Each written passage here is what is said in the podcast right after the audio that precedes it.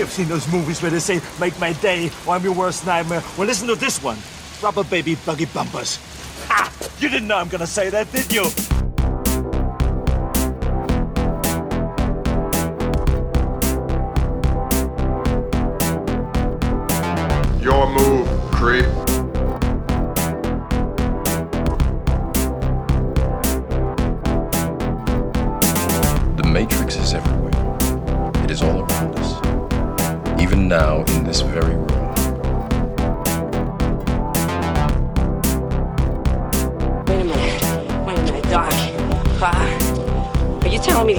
Time machine? Out of a DeLorean?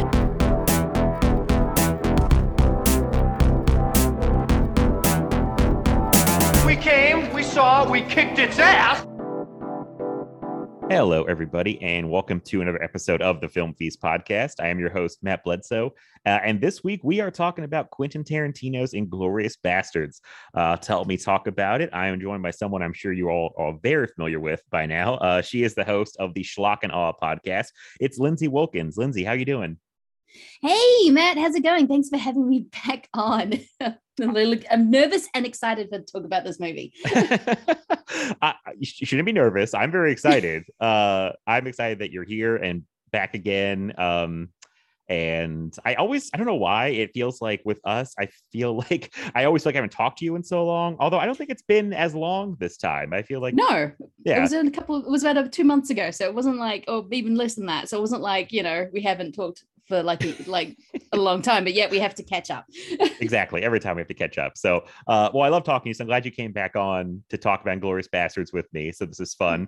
Um, so the time this comes out, I know we're we are recording this right before New Year's. Uh, it'll be out like a couple weeks after New Year's. Uh, but I mean, how how was your uh, Christmas holiday? How was that?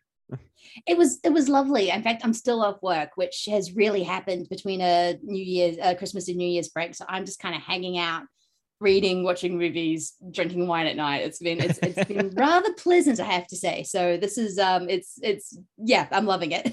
I, yeah, I, I I am the same way because I got to take this week off between Christmas and New Year's, which is every year, even if working or not working, feels like a weird kind of black hole of a week. Like it's a weird, it does like dead it week. really does. Nobody Nothing's wants to do anything. Yeah. no, and everything. Well, no, nothing's not. We don't completely shut down in over Right. here, but it's kind of like all of my favorite cafes just aren't open for like until after for, after New Year. So I'm just like, yeah, I'm just gonna hang out. That's yeah. I mean, it's been like a very lazy week. Like I never, I don't know what day it is. Most of the days, I have to ask someone. I'm like, is it Tuesday? Is it Wednesday? I don't know. Uh, but trying to catch up on movies and relaxing and uh you reminded me I've not been drinking nearly enough. I don't know what I've been doing. I should have been I should have been drinking this whole week. What have I been doing? it took me a couple of days, and then I'm like, wait, I can have some wine, or I can have a, a whiskey before I go to bed. I don't have to. Yeah, okay. Well, there there goes that. Open that thing. Although I haven't been getting drunk every night. It's only been when I say drinking, one or two glasses, so nothing excessive. Um, good. yeah. No, I've been getting blind drunk every night. It's been amazing. Um, third bottle of whiskey. Um, no, but it's just been kind of that kind of pleasant, just calm down kind of thing. Which I, every time I take a thing of leave, I usually go somewhere, and because we live in a pandemic, I can't. So I'm still in Melbourne. So I'm just like, oh, I'm going to have a staycation. This is weird, but I kind of like it. Listen, I'm all about a staycation. I, I'm a big a big fan of these. Uh, so yeah, no, it's been it's been fine right now. Um, so since you've had time off and everything, I wanted to know: Have you watched anything good lately? What kind of stuff have you seen? I know we probably both have a lot of like 2021 stuff we've been catching up on and stuff like that, but just random stuff you may have seen that you want to talk about. Um, I saw Sneakers for the first time. Oh my god, Um, yes, yes, yes. I love sneakers. Yes, that is such a well put together movie. I mean, it does everything right. Um, everyone knows if they need to be movie star or weirdo character actor. Um, the plot moves really well. It's actually surprisingly um, prescient. Um, Ben Kingsley yelling, "It's all about the information," um, which it is. I mean, he could. Um, it's yeah. It's just I don't know. I just sat there with a big grin on my face, going, "How have I not seen sneakers before? This is amazing." Um, Sidney Poitier is incredible in, in this movie. Um, he just owns every single moment because he's freaking Sidney Poitier. Um, I, I, believe Dan Aykroyd is playing himself in this. Um, and River Phoenix is adorable. I mean, just he's ah, oh, it's just it works so well. it's yeah, I think I saw that for the first time in 2021. I want to say, um, okay, I watched yeah. it twice this year, so um, that's how much I enjoyed it. Um, it's a movie that I remember, like the cover, the poster specifically, uh, seeing a lot as a kid, like at the video store, because it's kind of this. Uh, a, a, list of all the names in the star-studded cast, like their faces kind of peeking up from like the this kind of corner of a paper almost like a rolled up piece of paper. Um i didn't know what the movie was. I never knew what the movie was. It's like very it's just like a white thing with names and their faces. You're like what is this movie? I don't think i even knew it was this this kind of heist movie. Um i can't remember why i watched it this year. I feel like it was very random but i was kind of like blown away by it because i was like this is just a delightful fun like kind of like this light romp of a heist movie and like the cast is having so much fun it seems like and just enjoying making a movie you know? It's um it is it, it was like one of the most pleasant things i watched all year for sure. It really is. I think pleasant is as a really good word for it. It is um yeah, because I think when I was probably younger, I looked at it and goes, why would I want to watch a movie? Surprisingly, River Phoenix probably should have got me in, but I was like, why do I want to watch a movie with an old Sidney Poitier and Robert Redford? And now I'm watching it going, oh my God, old Robert, older Robert Redford and Sidney Poitier are amazing. Um, so I think, yeah, and the cover wasn't that exciting and I didn't quite know what it was about. And then you just hear, oh no, Sneakers is really good. Sneakers is amazing. And then you watch it and you're like, oh yeah sneakers is amazing i mean it's funny it's sweet it's poignant um robert redford's one of those guys who just knows exactly what to say in the moment but at the same time he's allowing it to show his age even back in 92 um which is kind of nice. There's a moment at the beginning when he's trying to leap over a counter and he trips and falls. Well, his stunt double trips and falls. Um, but it's kind of this cute moment of, oh, he's he's a little bit fallible, and it kind of shows throughout the movie. So it's quite nice yeah, it's not a uh it, there's elements of it that remind me of like a Mission Impossible movie where like things go wrong, you know, it's not as serious or action packed as Mission Impossible, but it's like they're trying to plan a heist and little things go wrong. There's like little like Ocean's 11 type stuff in there, you yes. know. Oh, yes. Yeah. It's just all these things that I really enjoy. And I'm like, I really enjoy a heist movie. I really do. so, um, yeah, it's it's great. I'm glad you finally watched it too cuz it's it's very fun. Uh, feels like right up your alley too. I feel like you would just like something like that. Like this is a fun time, you know. it's just a fun time, and then I ended up watching us right afterward, um, the Hot Rock. Which, if you think like eh, watching Sneakers is like this very controlled, very mannered, very well put together movie, and then you watch the Hot Rock when you're just like, wait, are they hypnotizing that guy? What is happening? Why is zero are they gonna kill yeah it is kind of absolute insanity and with just robert redford in the corner going i've just lost all control. I, I don't know what to do anymore. It's me running most podcasts. I'm in the corner like i've lost all control of this and i don't know what i'm doing. Uh funny enough i watched the hot asking rock. mark and hayden on you, you keep asking mark and hayden on at the same time. Just asking for trouble with those guys. Uh no they're they're very fun but i i have yeah no fun. Control. i love you boys and yes i know we there is a double you both i think hayden suggested for all three of us and it will end in disaster i know and it will be oh, amazing. All right well i'm looking forward to that. Uh yeah. funny enough i watched the hot rock also for the first time this year. I think kind of close to sneakers because i feel like it came up as another robert redford heist movie you know, like a fun yes. heist. Uh and i think i mentioned to you like through twitter or something where i said and you might I think you put it together. I was like sneakers and hot rock would make a great double. Like I feel like that'd make yes. a great shock and opposite. Yeah. Two fun Robert Redford heist movies. It's like it's a perfect pairing. it really is because you kind of get that very still charming Redford. I mean, he's because he's Robert Redford, but he's got this kind of anger about him in the first one because it's like 1972 and then you have like George Segal and the the other uh, George Sand, I think, and. I can't remember the other actors' names, and Zero Mostel um, causing absolute havoc. Um, because the whole thing is it's um you've got the sort of everything goes wrong in that movie because once they get to the heist, I'm like, oh, this is quick. And you're like, oh no, because they have to keep doing the same heist again and again and again because they keep screwing it up. It's um quite a really interesting way of doing a heist movie. Yeah, yeah. It's like again, we're so many things going wrong, and they kind of have to keep doing like stealing the thing over and over. it's it's very entertaining. It was another great like first time watch for me this year. The Hot Rock. It was so much fun. Um, yeah. Wow. So uh, what what else have you seen? Uh, what else have I seen? I uh, well, mostly it's been newer movies, just because I always have this fear that I'm going to miss out on a twenty of a new release movie. Um, so I did um, catch up with Antlers. Oh, Um, I think Scott Cooper with Keri Russell and Jesse Plemons, who I friggin' adore. In I just I, I think he's an amazing actor, and it's an average movie, but with two amazing performances by Russell and Plemons. Um, it's a really cool creature feature set up in Oregon. Something's hidden under the ground, and it's coming out to cause havoc, which I'm a complete sucker for. But it's very dark, it's very moody, and then but you're just watching two great actors just kind of take control of a movie and making it their own. It's yeah, I'd say it's worth a watch, especially for the two leads. okay, okay. Uh, now this is a weird thing because like you have not heard the top ten episode, but everyone listening to this now will. Oh, if they've listened, they've caught up. It's on the top ten episode in some way. I won't say how. It it, it is talked Oh, know about. Okay. Mark likes this movie, doesn't he? Or Uh, yes, he does. He does. Yes. uh, so we did talk about it a little bit there. Um, I will say, yeah, I, I won't say too much, but um, I saw Antlers earlier. I, I really liked it. Uh, I feel like I waited forever for that movie to come out because it got it was very close to being released in the United States right before COVID started in 2020. Um, I think it was Oh, it like a month away or something. Um, okay, so it was one of those ones that got pushed back. pushed Yeah. way back, like Yeah, from like way back, yeah. April, I want to say April or March 2020 until like October, or I think it was October 20, 2021. So it was like, yeah. a ve- I was worried it wasn't come out at all. So I, Mm. you know, I was just glad it got released.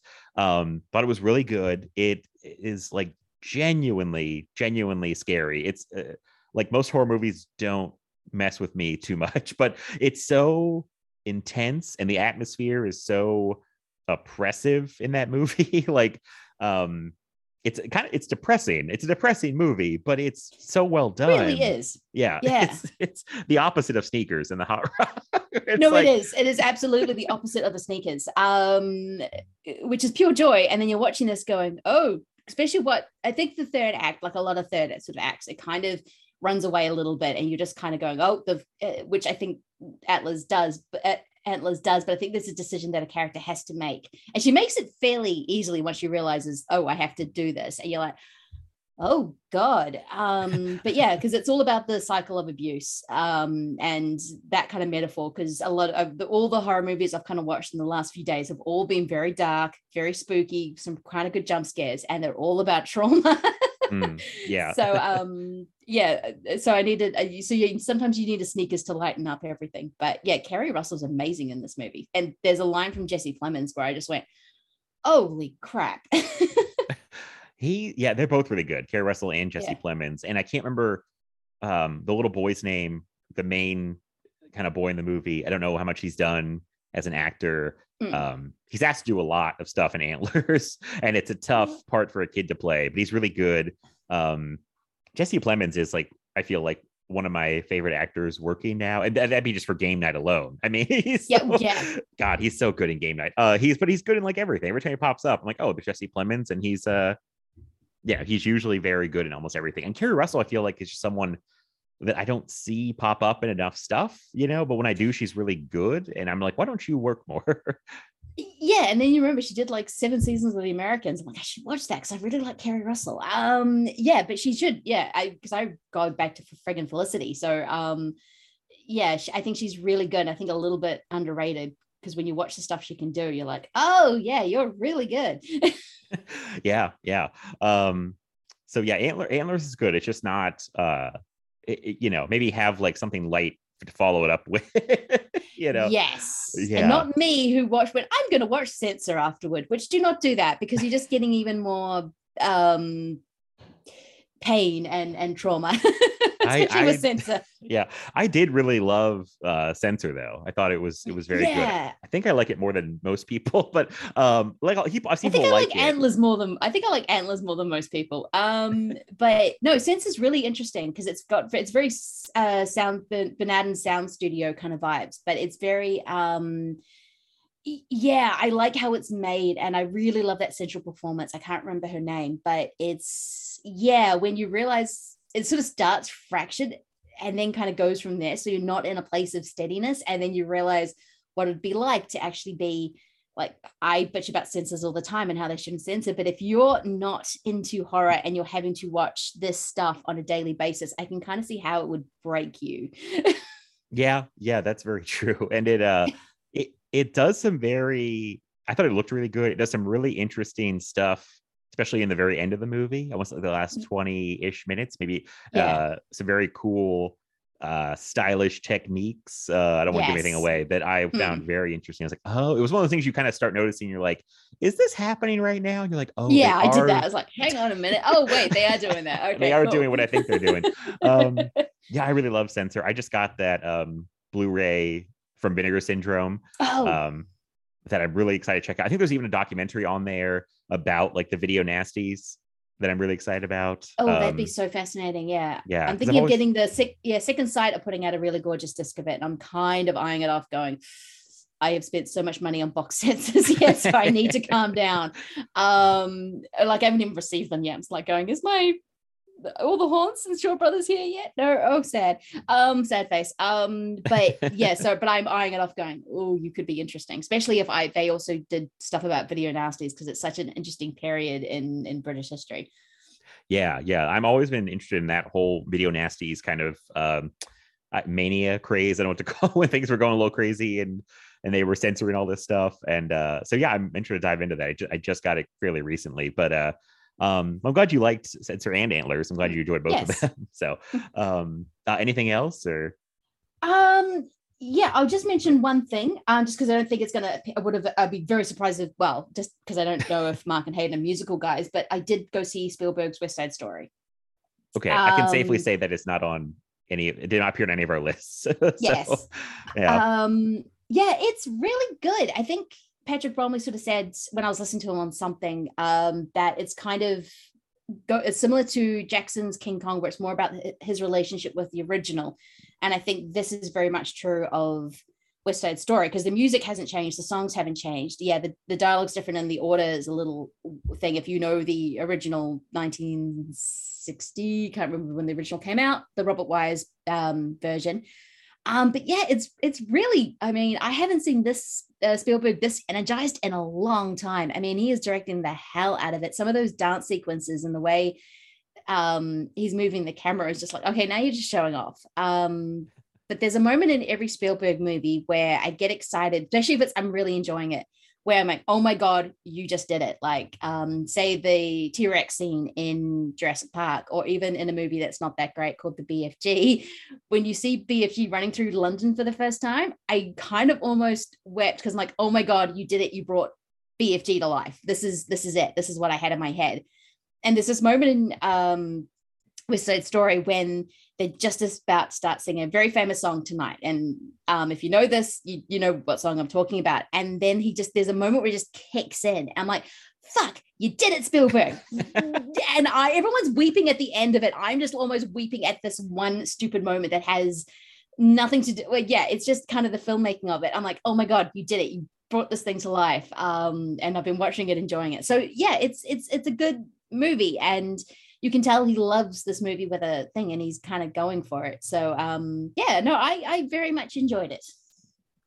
Yeah, I it, I think I've made it very clear on this podcast Yes. that I'm not a musical guy. No, and this is Uh, a musical with a capital M, so you are going to kind of What I thought, uh, I mean, but it is Spielberg, and Yes. uh, it just what I saw in like trailers and things, it looked very well directed, very well shot. Like, yes. yeah, I, I mean, I mean, it's Spielberg, you know. So th- I was realizing though the other day, I was kind of looking, I was like, I have barely seen any uh later period Spielberg, like from I'm very I'm very lacking in like Spielberg stuff past like uh mid 2000s really. So Oh, BFG, yeah. Warhorse, Lincoln, uh i saw ready player one i didn't really like that very much No, Um, that's that's not one I'd recommend. like the one that's like the one i've seen and that's like probably Yeah. his one of his worst things that he's he, i think he's just the wrong guy for ready, ready player one but He um really was. Yeah. yeah. I heard a lot of people say this they, they think is like the best thing he's done in a long time. And yeah, like he's energized. I heard that too. Um, so him directing it would make me kind of go to see it. And that musical's so famous. I'm kind of familiar with some of the music. Like that helps me too. And I'm kind of familiar with some of the songs in a musical.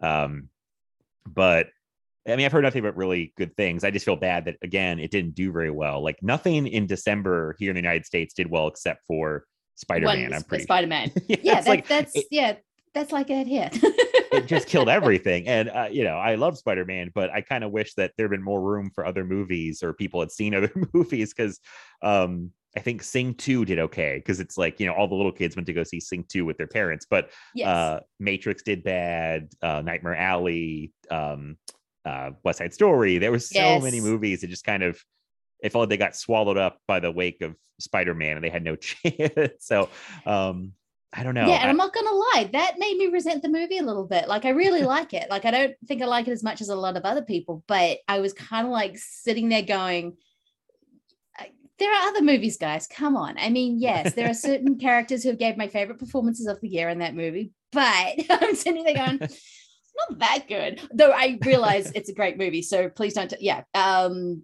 I, I think I was a little bit resentful toward it, going, really, this is the thing that's taking up all the all the movies. But um, no, I think it's worth it because they kind of really hammer home what West Side Story is about, and it's kind of all in the rubble of um, I don't know New York geography where the Lincoln Center will would eventually take its place, and you've got all these this um, people of um, getting kicked out of their neighborhood. So it really kind of heightens what's kind of behind the Jets and why they're so scary. Like they really get into that white guy rage.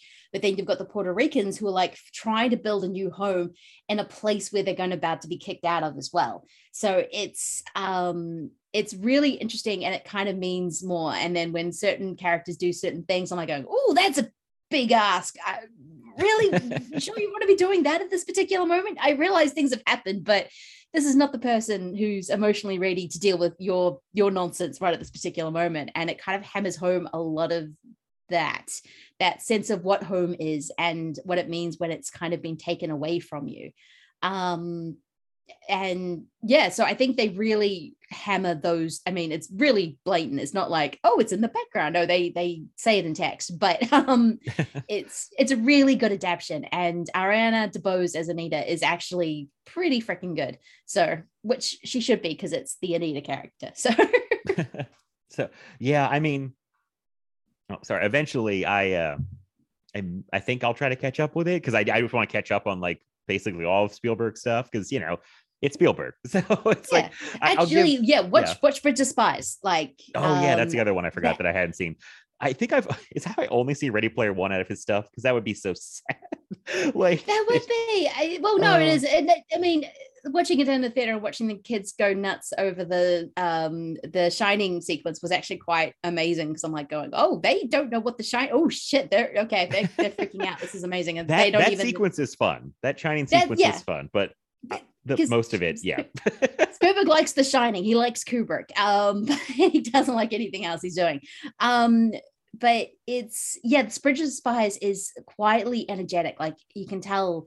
I don't know. It's some. I love that movie a lot. Um, I like the post, even though a lot of people have issues with it. I kind of am, am on the post side. I think it's just a fun procedural um, about trying to get something on the front page. Um, and yeah, there's a, there's a few little hidden gems. I maybe wouldn't watch the BFG because that movie falls apart after the first act. Oh, Um, it's not one of his best, but um, yeah, just as quiet, kind of more drama kind of ones like Lincoln. Uh, Oh, Lincoln's fun. There are some really amazing moments in Lincoln. I, yeah, I'm looking at this list now, and like literally since like Indiana Jones and Kingdom of Crystal Mm. Skull, I have I've only seen Ready Player One. Wow, that, that Wow, so it. you've been watching his uh his his best work. Uh, yeah, yeah. I don't know. Just none of these products really interested me. I was like, War Well, no, Horse. they're, all like, dad movies. yeah. I'm I'm starting to like dad movies a lot more. So maybe I uh maybe I uh should start watching these. Bridge of Spies did seem really good. Um, although I was still a little mad at that movie because uh, it's such a stupid thing to hold against the movie. But when Mark Rylance won, I think Best Supporting Oh, Actor over Sylvester Stallone, I really took that. Uh, I don't know personally for some reason. I can, I can see that because he did as uh, so uh, Stallone made it gave an amazing performance in Creed, and then you watch Mark Rylance and Bridge of Spies, you're like, okay, fine, I'll give it to you this one because he, he is amazing. He's just very understated, very quiet, and then now he doesn't do quiet, but um at all. um, I'm sorry, I just watched friggin' um Don't, Look, up, and I'm just Another movie I don't care to see at this point. I well, I didn't I haven't finished it yet because it's very long and it's just people telling me I'm an idiot for like and I'm just like going, I'm mad at this movie. I mm. stop telling me I'm an idiot. I, I get it. Yeah, I, I I have no desire to see that movie for many reasons. I was telling Hayden and Mark about this, and uh, I won't get into it again. But I I just have things where I'm. This is not this. It's not for me. I can just tell. You know what I mean? Like right away, I'm like, I'm not going to enjoy this. yeah, man, I even felt that way about the big short. Like I'm like, you're treating me like an idiot. This is like thing. And then I'm like watching Vice going, Oh, you really think I'm an idiot? And then for some reason me and Dan were watching. I'm like, oh, I, I I'm over it. I'm done. I can't do I can't do you anymore. This is yeah. Doesn't he have a part in The Big Short where Adam McKay basically says, "You're so stupid, you won't understand this." Here's Margot Robbie in a bathtub to explain it. to Yes. you. yes. uh yeah yeah, i just i don't know i i'll i won't even i won't i won't say anything else but um all i know is i need to catch up on later spielberg stuff because I, I think Yes, that is much better. Catch up on later Spielberg and all his dad. I would say go for his dad. I haven't seen Warhorse just because the trailer made me cry and I was like, no. Um, but the um, but all his dad movies, um, I would totally give a watch because they're they're just delightful. That you're just watching actors act and him just doing these quiet little blocking things with the camera, and you're like, yes, yes, you are still the master. I I I, I see that. oh man yeah he's been so good for so long i think people are just um i say this i've like kind of taking him for granted now it's They like do. You know Yeah. oh we made another great movie whoop-de-doo steven like what do you want an award that was pretty much Bridge of Spies. Everyone, yeah, it's good, Stephen. What do you want me to say? And I think that was kind of the vibe around that. And Lincoln had the Daniel Day Lewis performance. Everyone was like going, "Hey, check that out!" But I think, yeah. So when I think people were watching West Side Story and they saw the energy back, they went, "Oh yeah, Stephen, that's a really, really good movie." yeah yeah I see you. I see. I see you trying in this, even though he's always trying. He's always a master, but you can kind of feel him amping up a, an, an, different energy level. yeah yeah i mean uh no he's he's great i don't there's not i can't say anything it's kind of an obvious fact at this point but yeah um so i'll Steven Spielberg, good director. yeah real hot take um it's like when we did the et macadamia episode on your show and i was like what, what do i say about steven spielberg guys it's like it's it's spielberg it's like you know he's you know one of the best of all time so E.T., good movie. Making me. Not sure what that is, but Not we're going to sure. get into it. barely a movie i think Barely. Uh but a fun it has movie a three egg structure, kind of. it does i mean it's fun it's very entertaining i'm telling you Oh, it's so entertaining. Yeah. flies by because it's just nonstop. Like it's nonstop. Like, wait, what just happened? What what's that? What's going on? like, for an hour and a half. Um, but uh, oh, anything else, or was that the last thing you wanted to bring up? That's the last thing I want to bring up. Everything else is pretty much a 2021 movie or what I've been watching for podcast research. So, um, yeah. Okay, well, I only I only have two things, and they're super random, and neither one of them is that's not much of a recommendation. but uh, okay. So, because yeah, all my stuff's been for other podcasts, or I've already mentioned it, or it's for the end of the year. But um, I watched uh because I, I I joke that I don't watch a lot of TV shows, but I did get sucked into Cobra Kai on Netflix. Mm. Um, I don't know if you've ever watched Cobra Kai. Yes. Okay, yes. so I, I- I still need to catch up on the third season, but Oh, I, okay. I I do know Cobra Kai. Yes. so um that's one show that actually sucked me in i don't know it because i think it's shorter and it wasn't like nine seasons in or something you know it was like okay i can catch up with this and everyone was telling me to watch it and the new season will actually be out by the time this comes out but it was coming out like Hmm. on new year's eve in the united states and uh they're bringing back the like one of the main bad guys from karate kid part three which i've never seen karate kid part three so i was like well i better Oh. catch up on that one so i know Yeah. about this villain and these dynamics um Thomas Ian Griffin, uh, Griffith, uh, plays the name guy, uh, Terry Silver, and uh, Martin Kove comes back as Kreese for three. And they, in part three, part three is like, okay, gotta gather my thoughts. Like one of the most unnecessary sequels uh, of all time. I, I like, I had fun with it. I'll say that, but it's not very good, and it feels like so so forced. Like it's it's the the, the gas is out of the tank at that point in that franchise. Like, um, I like two. I still like Karate Kid 2 Mm-hmm. Uh, not as much Karate Kid one, but three is like we've spent every. We're done. I don't know what we're trying to do at this point. Uh, The bad guys are so over the top. Uh, like Thomas Ian Griffith like calls Martin Kove on point is doing like within 20 minutes he's doing like this straight up like bad guy over the top evil laugh on the phone where it's like like a real like I'm like we will destroy I- Daniel's son. what am I watching? Like, yeah, basically, it's like we must destroy him, and then like they just use this, this evil laugh like thing, and I'm like, this is bananas. Like, and, and if you wanted more bonsai tree talk, there's like so much more bonsai tree stuff in three. Like, it's all about Mr. Miyagi starting a bonsai tree store, like him and Daniel running oh this wow! place Yeah. and uh and you know these guys just really want daniel to fight in the tournament again because it's the time is weird so like they made karate kid 1 i believe in 84 Mm, and then karate kid 2 i think might have been 86 and by the time you get some- to 3 it's like 89 so but in the in movie time i think they they're just getting back from japan in part 3 and it's only been like nine total months since the first movie since the tournament but in real time uh he's uh, sorry uh ralph macchio's aged like five years but it's only been nine months in movie time. I mean he looks still pretty young. He's always looked super young for his age. He still looks i think even young in for his age. yeah, even even in Cobra Kai, you're like, Yeah. are you a, meant to be a 45 or 50 year old man because I'm who owns a car dealership because I do not buy it. i think he's almost 60 now. I think he's Is he but 60? Shit. Yeah. he still has his hair. I Um, believe some hair dye is being applied but you know let's not fault the guy. He still looks young. He still looks young. And in the first movie he he genuinely looks 15 16 i think he's like 24 so he's like Hmm. 28 29 in this movie. And it's just like they're trying to get him to fight in the tournament and he won't do it and they keep pushing him and pushing him and pushing him and the bullies are like so over the top like i'm like i don't know where these psychopaths came from and they kind of then they do this really weird thing where they clearly want to give him a love interest um and it's robin lively who is like from teen witch if you've seen teen witch uh I Yeah. have. that- yeah and she's i always like robin lively she's very she seems very sweet but the weird thing was that they wanted her to be like his love interest but she's i believe in real life like 16 or 17 when they're making this and ralph macchio's like in his late 20s so because of that they were like oh no. yeah everyone felt uncomfortable. They were like we don't want them to make them like an actual couple. They'll just be platonic friends. But Mm. it feels like they should be dating you know? It's just weird like they have to dance around it. That's all weird. That doesn't work. Um it's like it's just it's not great. It feels like a real like cashing in type of um you know thing. Like this should not Yeah. have been made.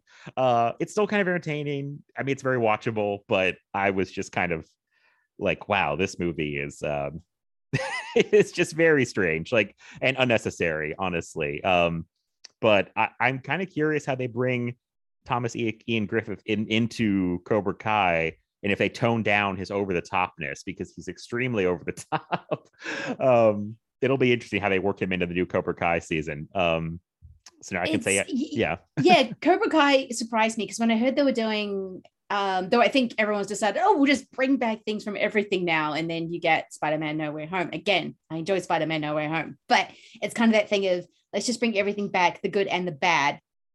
Um, but Cobra Kai kind of surprised me in the sense, um, oh, I can't remember who the lead guy is. These the bully. Um, anyway, I, was not expecting Cobra Kai to be good, and then when I watched that first season, I went, oh shit, this is actually really good. And then you keep watching it and you get addicted to it because it's all about this kind of complicated emotional kind of baggage that everyone has. Um, and then you realize that Daniel isn't the saint he is in the in the first few movies. I haven't seen the third one, which now by your de- description, I kind of want to. Um, but um, no, because in those movies, he's kind of the saint, or not the saint, but he's like good. Um, because it was like Daniel good, Cobra Kai bad. And when you sort of get into the Cobra Kai point of view and realize that there are things that are more complicated and messy and um what's his name is just giving an amazing performance. I'm like going oh man he should have had this career. I'm kind of glad he is now. Even he even he has to go back to play that character. I'm kind of glad that he's getting this kind of career moment because he's really good. Even probably Yeah. better than daniel. He, or ralph uh, macchio. he uh yeah he surprised me. William zabka johnny william zabka yeah, that's it. Johnny yes lawrence johnny. yeah. Um he's so good on that show and i was surprised um because i just i don't know what he'd really done i feel like he kind of made like guest appearances on shows as the bully from karate kid you know it was like that seemed to be his career was like yes I was in Karate Kid. I was the bad guy in Karate Kid. Um, but he, yeah, he kind of carries more of that than almost anybody else in that show for me. Like, um, and I, it was funny because that show, it's so weird how its like lifespan was. Like, it started off as a YouTube like premium YouTube Red exclusive show. Like, you had to pay for YouTube.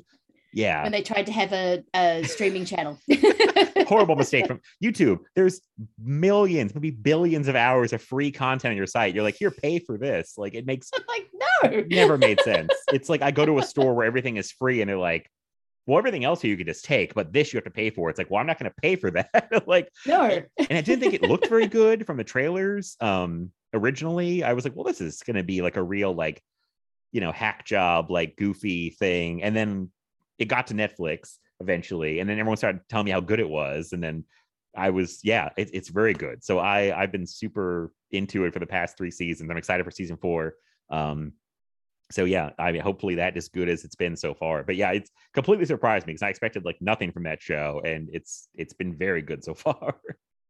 yeah, it's one of those things that has no right to be as good as it is. And then exactly, you're watching it, I'm like, oh, they're actually putting ideas into this thing. They're not just relying on the fact that this is Karate Kid. They're like going, okay, so when we're going to make a Karate Kid show, what do we want this to be about? Okay, let's do it. I mean, yeah, the second season got a bit silly, but I'm like, well, it's Karate Kid. But I think from what I've heard of the third season, I need to go back and and and watch it. Um, I need to go go and actually get on to watch it because um yeah they actually have ideas that they want to talk about and how these characters have kind of lived um beyond these kind of very 80s teen movies which i love the first karate kid and the second karate kid so it's kind of yeah so no i i the third one does sound amazing on that level because i'm just like going what is this sounds amazing what is happening even though i know it's not it's not great, but it's entertaining, kind of. It's still Hmm. it's I don't know. It's kind of like you got to see it to believe it type thing. Um, and if you got a lazy afternoon, you know,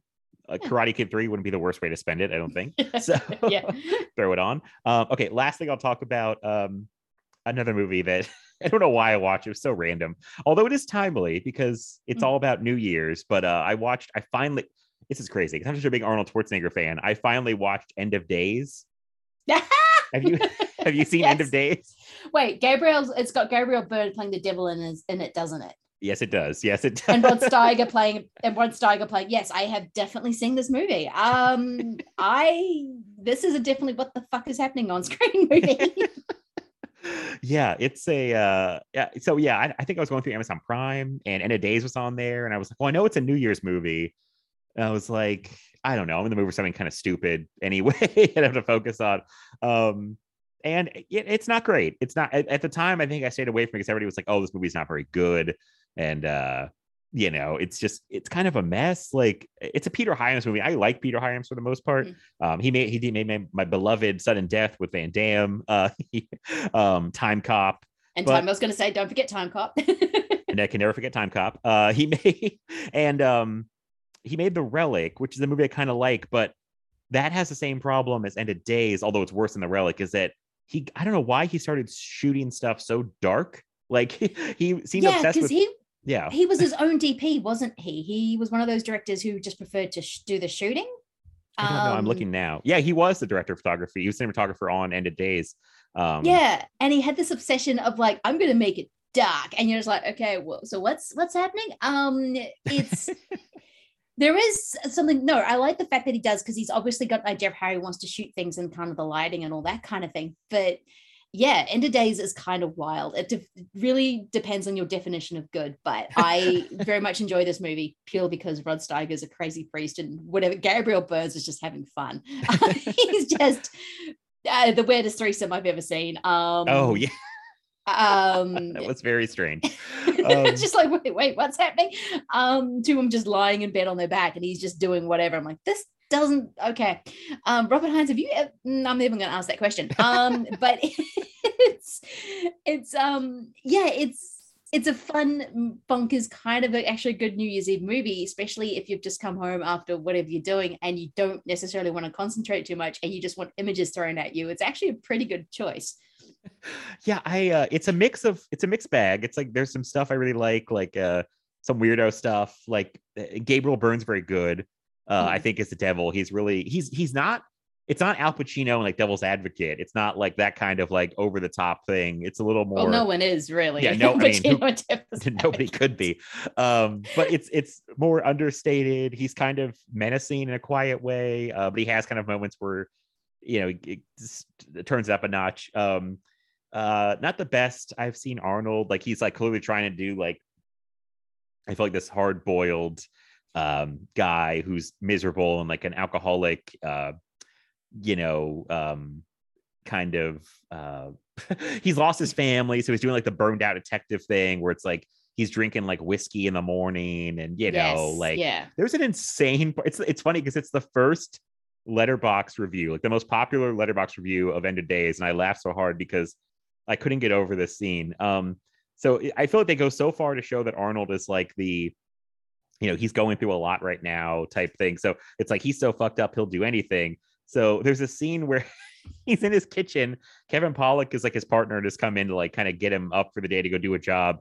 And arnold makes a smoothie out of like random stuff in the kitchen. He throws in coffee pepto-bismol beer leftover chinese food and a piece of pizza he finds on the floor and throws it into a blender and makes like a smoothie and i was dying i was like what is happening um Oh, Oh. you know you've hit rock bottom when you pick up pizza off the floor. Um, you're putting floor pizza into your smoothie of beer you didn't like throw a cigarette button there. Like it's just really, oh my god. It I, so there's like weirdo stuff. There's an amazing helicopter action sequence here at the beginning that it looks mostly practical. Like they, it Mm. almost I I don't know how they did. Like took a helicopter in New York City and did all these stunts. It- it's crazy. Like people on rooftops and like Arnold, but mostly his stunt double is hanging from a helicopter, and the helicopter's flying along a building. He's trying to grab a guy, a sniper on a building while he's hanging from a helicopter. It all looks so dangerous. like, um, I don't know how much is practical and how much uh, what they did, but it looks like a lot is practical and it's pretty impressive. I'm like, this looks genuinely very dangerous. And uh it's I mean, so there's stuff it's stuff I liked, and then just stuff it's like this is kind of dumb. And like, I don't know, the movie, the it doesn't really come together in any kind of way. for, for me, it didn't come together. Um so yeah, just kind of a mess, but like kind of a fun mess. so yeah, I remember a lot of bad CG in it. It's been a few years since I've watched it, yeah. but I do, especially at Like- the church near the end. I remember a lot of CG of just like a blob Arnie just like being thrown through walls. I think I could remember remembering this wrong. the, the the devil kind of transforms near the end and he it's like I, try to be kind of like CGI that's older. Like I just watched um the end of Mummy Returns the other day on TV. That Scorpion King CGI is like oh yeah, god even awful. Yeah. even in like 2001, whenever that movie came out, that was not. Yeah. It, that was jarring. I, End of Days reminded me of like the CGI like in Spawn, which is also very bad CGI.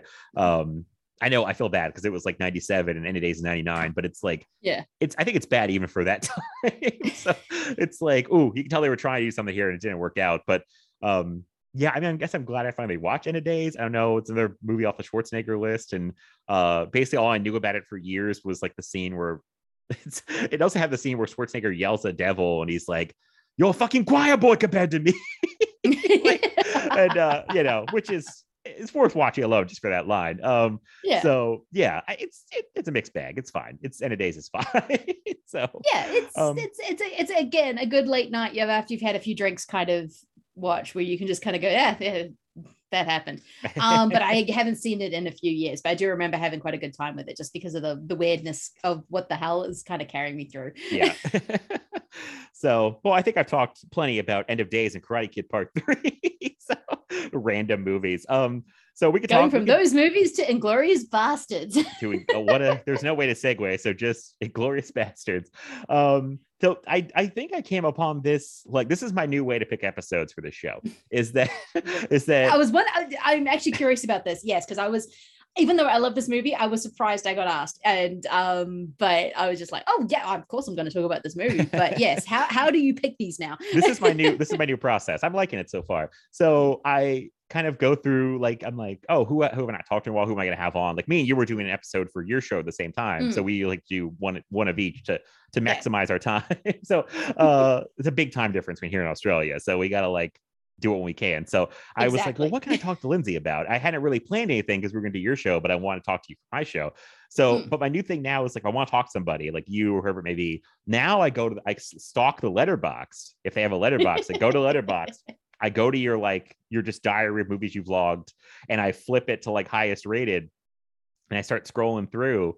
And uh if I see something that pops out like, you know, four and a half, five stars, I'm like, well, they love that Hmm. movie. And then I'm like, do I want to talk about I kind of think of things I want to talk about that match up with things that the person loves. So I saw you rating Glorious Bastards really high, like either four and a half or five stars on Letterboxd Something like that. Yeah, yeah. and I I don't know what it just popped out of all the other you, you know I was like I don't know why it stuck out. Um, probably also in the back of my mind I had the thought recently I was like, yeah I've been doing the Tony Scott series and Scottable, but I don't really want to do like another director series again. I kind of just want to like when that one's done, it's done, and I don't want to do another. Ah, yeah. But I think eventually, depending on how long the podcast goes on for, uh, Tarantino's only made is only going to make 10 movies. He hasn't made the 10th one yet, but he said he's going to stop at 10. And I was like, eventually we'll probably get to every Tarantino movie. So why not start knocking them off? So yes. Yeah. and I'm not going to go any kind of order because this is not his first movie, obviously. But I was, you know, it all those things kind of paired up to like, well, let's do the Chorus Bastards. I knew it'd be easy to talk about too, because I do love this movie. Um, I'm going to ask you how you feel about it. I, I think I've already played my hand that you love this movie because I saw you rate highly Letterboxd. But, um, but yeah, I so that's kind of how I came to this. I know it seems random, but uh, but yeah. Um, so your general like general thoughts on the Glorious Bastards, like when you first saw it, were you knocked out by it, or take a while to come to it, or I'm just curious. Uh, I was knocked out by it. It actually was the movie that got me into Tarantino in the first place. Oh, wow, okay. Um, even though I grew up in the golden age of 90s indie cinema, I was not that interested in it. I do remember my dad bringing home the VHS of Pulp Fiction and going, right, gather around family, we're watching Pulp Fiction. And just the, I don't know, I don't think I was as into violence on screen as I am now. Um, and the just the added chronology kind of uh, structure of it. I think I just, I remember falling asleep um, during it. So I just could not, I was, give me clueless. I don't want to watch whatever. And um, I don't like, I, didn't even like Dazed and Confused. I rathered Mallrats to clerks. I mean, that's where I was when I was like 14. Um, and I remember my partner found out I hadn't seen it. Um, and he goes, okay, so we have to watch Inglourious Basterds. I'm like, ah, am I a Quentin Tarantino person? He goes, yes, everyone is a Quentin Tarantino person. Don't be silly. And then, and he goes, but right, before we watched, I remember him standing in front of the TV lecturing me. Um, he goes, right, this movie is not historically accurate. So I do not want to hear about what things happened and what things didn't. Um, it's just what it is. yeah, we'll And get into it. like- it's not historically accurate. It's definitely not historically accurate. Oh, kind yeah. of wish fulfillment, if you were, kind of like another movie he just recently made.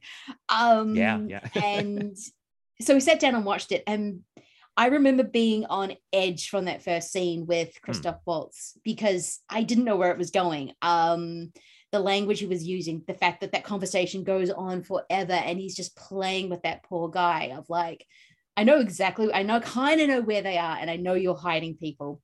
And he kind of leans into his whole thing and is just the way the language used. And I'm just like going, oh my God, this tension needs to be broken. I can't handle it. And then for the rest of the movie, I'm just like going, shit, this is the most amazing thing I've ever seen. And by, yeah. And then I became a Tarantino fan after that. I mean, it would have been a couple of years after it was released, maybe 2012, I think this happened when I watched it. And um, it's, yeah, it's kind of one of those movies that just, it was kind of the key movie for me where I went, after that, after say watching exploitation, I went, oh, I understand what this is because I saw the Rosetta Stone, which is Inglourious Basterds, and now I understand Italian, I understand French movies, I understand um, how exploitation is meant to work and how movies are kind of put together almost.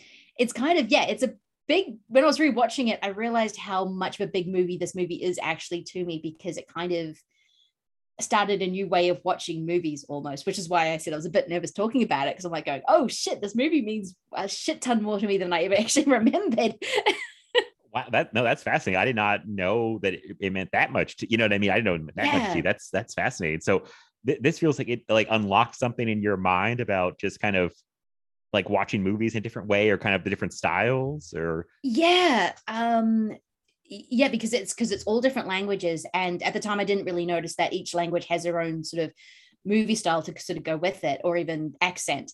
Um and then when i sort of because now i've watched a whole bunch of italian movies um and i've watched a whole bunch of um other kind of movies and exploitation and kind of thing so i kind of know where tarantino's coming from now and that was kind of the way i went oh i like this. And then i when i watched say Death Race 2000 for the first time, I went, oh, I think I know what this is. He didn't reference it directly, but he's got that kind of feeling to his movies. And then I could go back and watch Kill Bill and I could watch um, Hateful Eight and go, I can see what you're doing. The thing, Leone, Corbucci. I, I, I understand.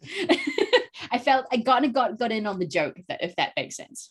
It does make sense. I mean, he's mm. always been uh known you know, for a very long time about, I mean, they people, some people call it ripping people off. Some people say paying, paying homage, however you want to, however you want to say it. He's been known for a very long time to just kind of lift from things, but he, mm.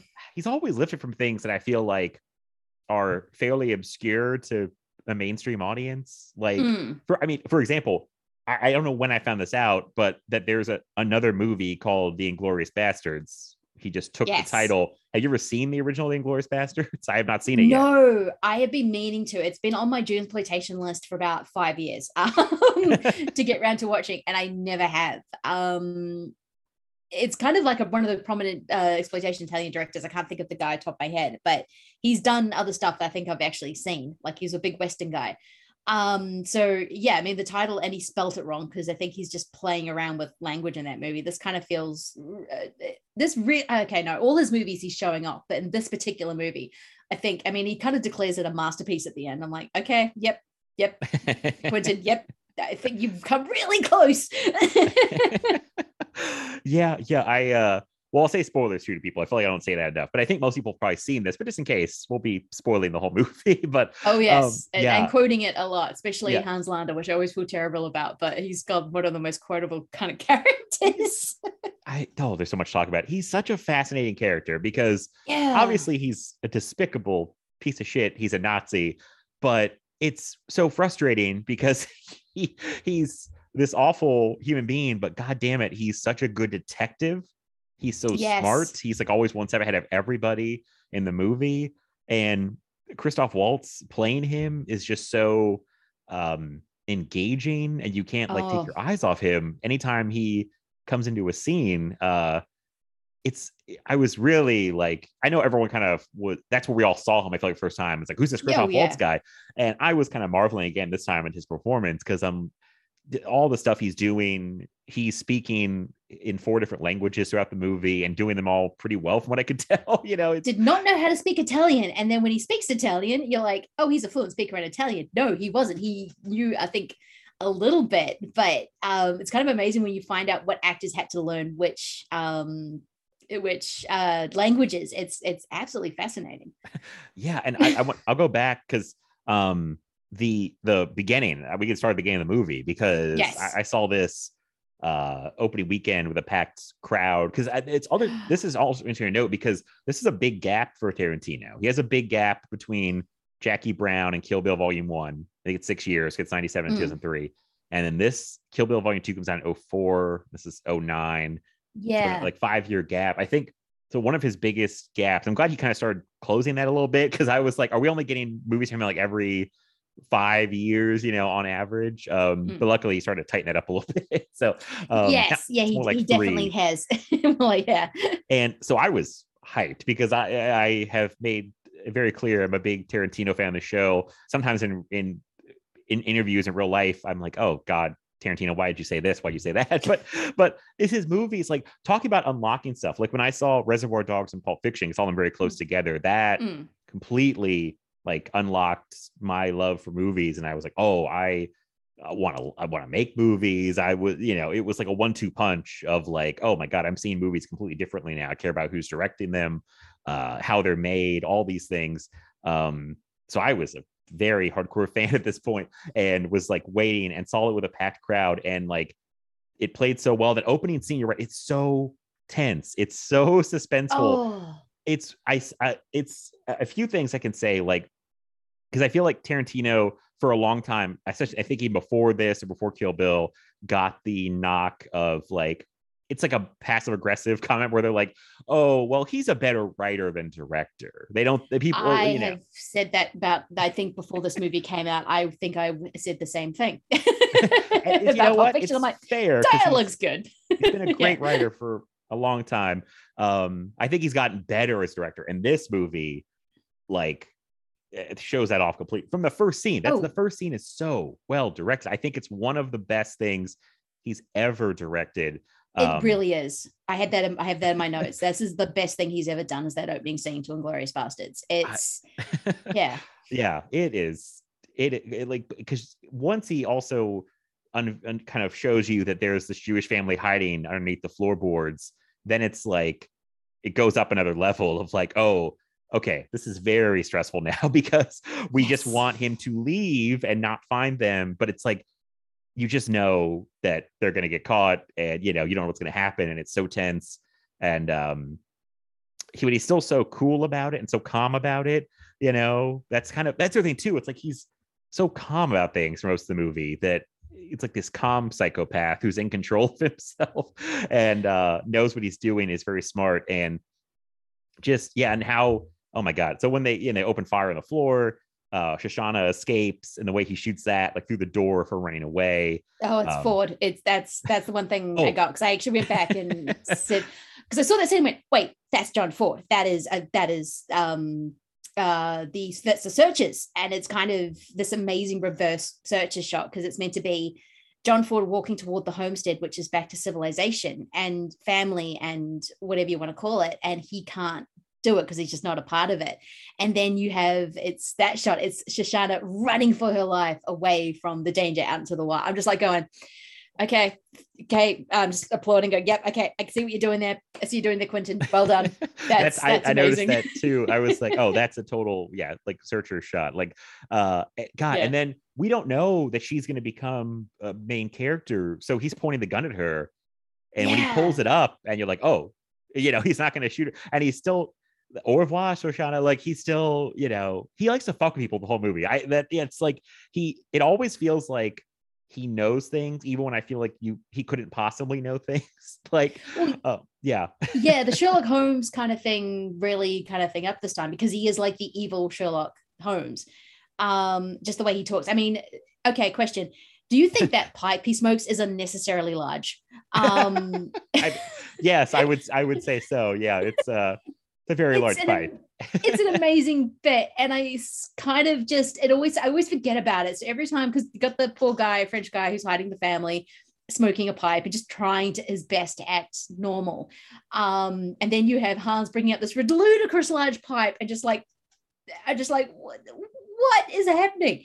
Um, it's so freaking large, but no, he is this one step Uh, from everyone. And when he's coming in, he's kind of doing the Columbo thing where he's like acting like a bit of a bureaucratic buffoon. He's like, oh, I just have to be here because I just need to tick everything off because you know, change of management.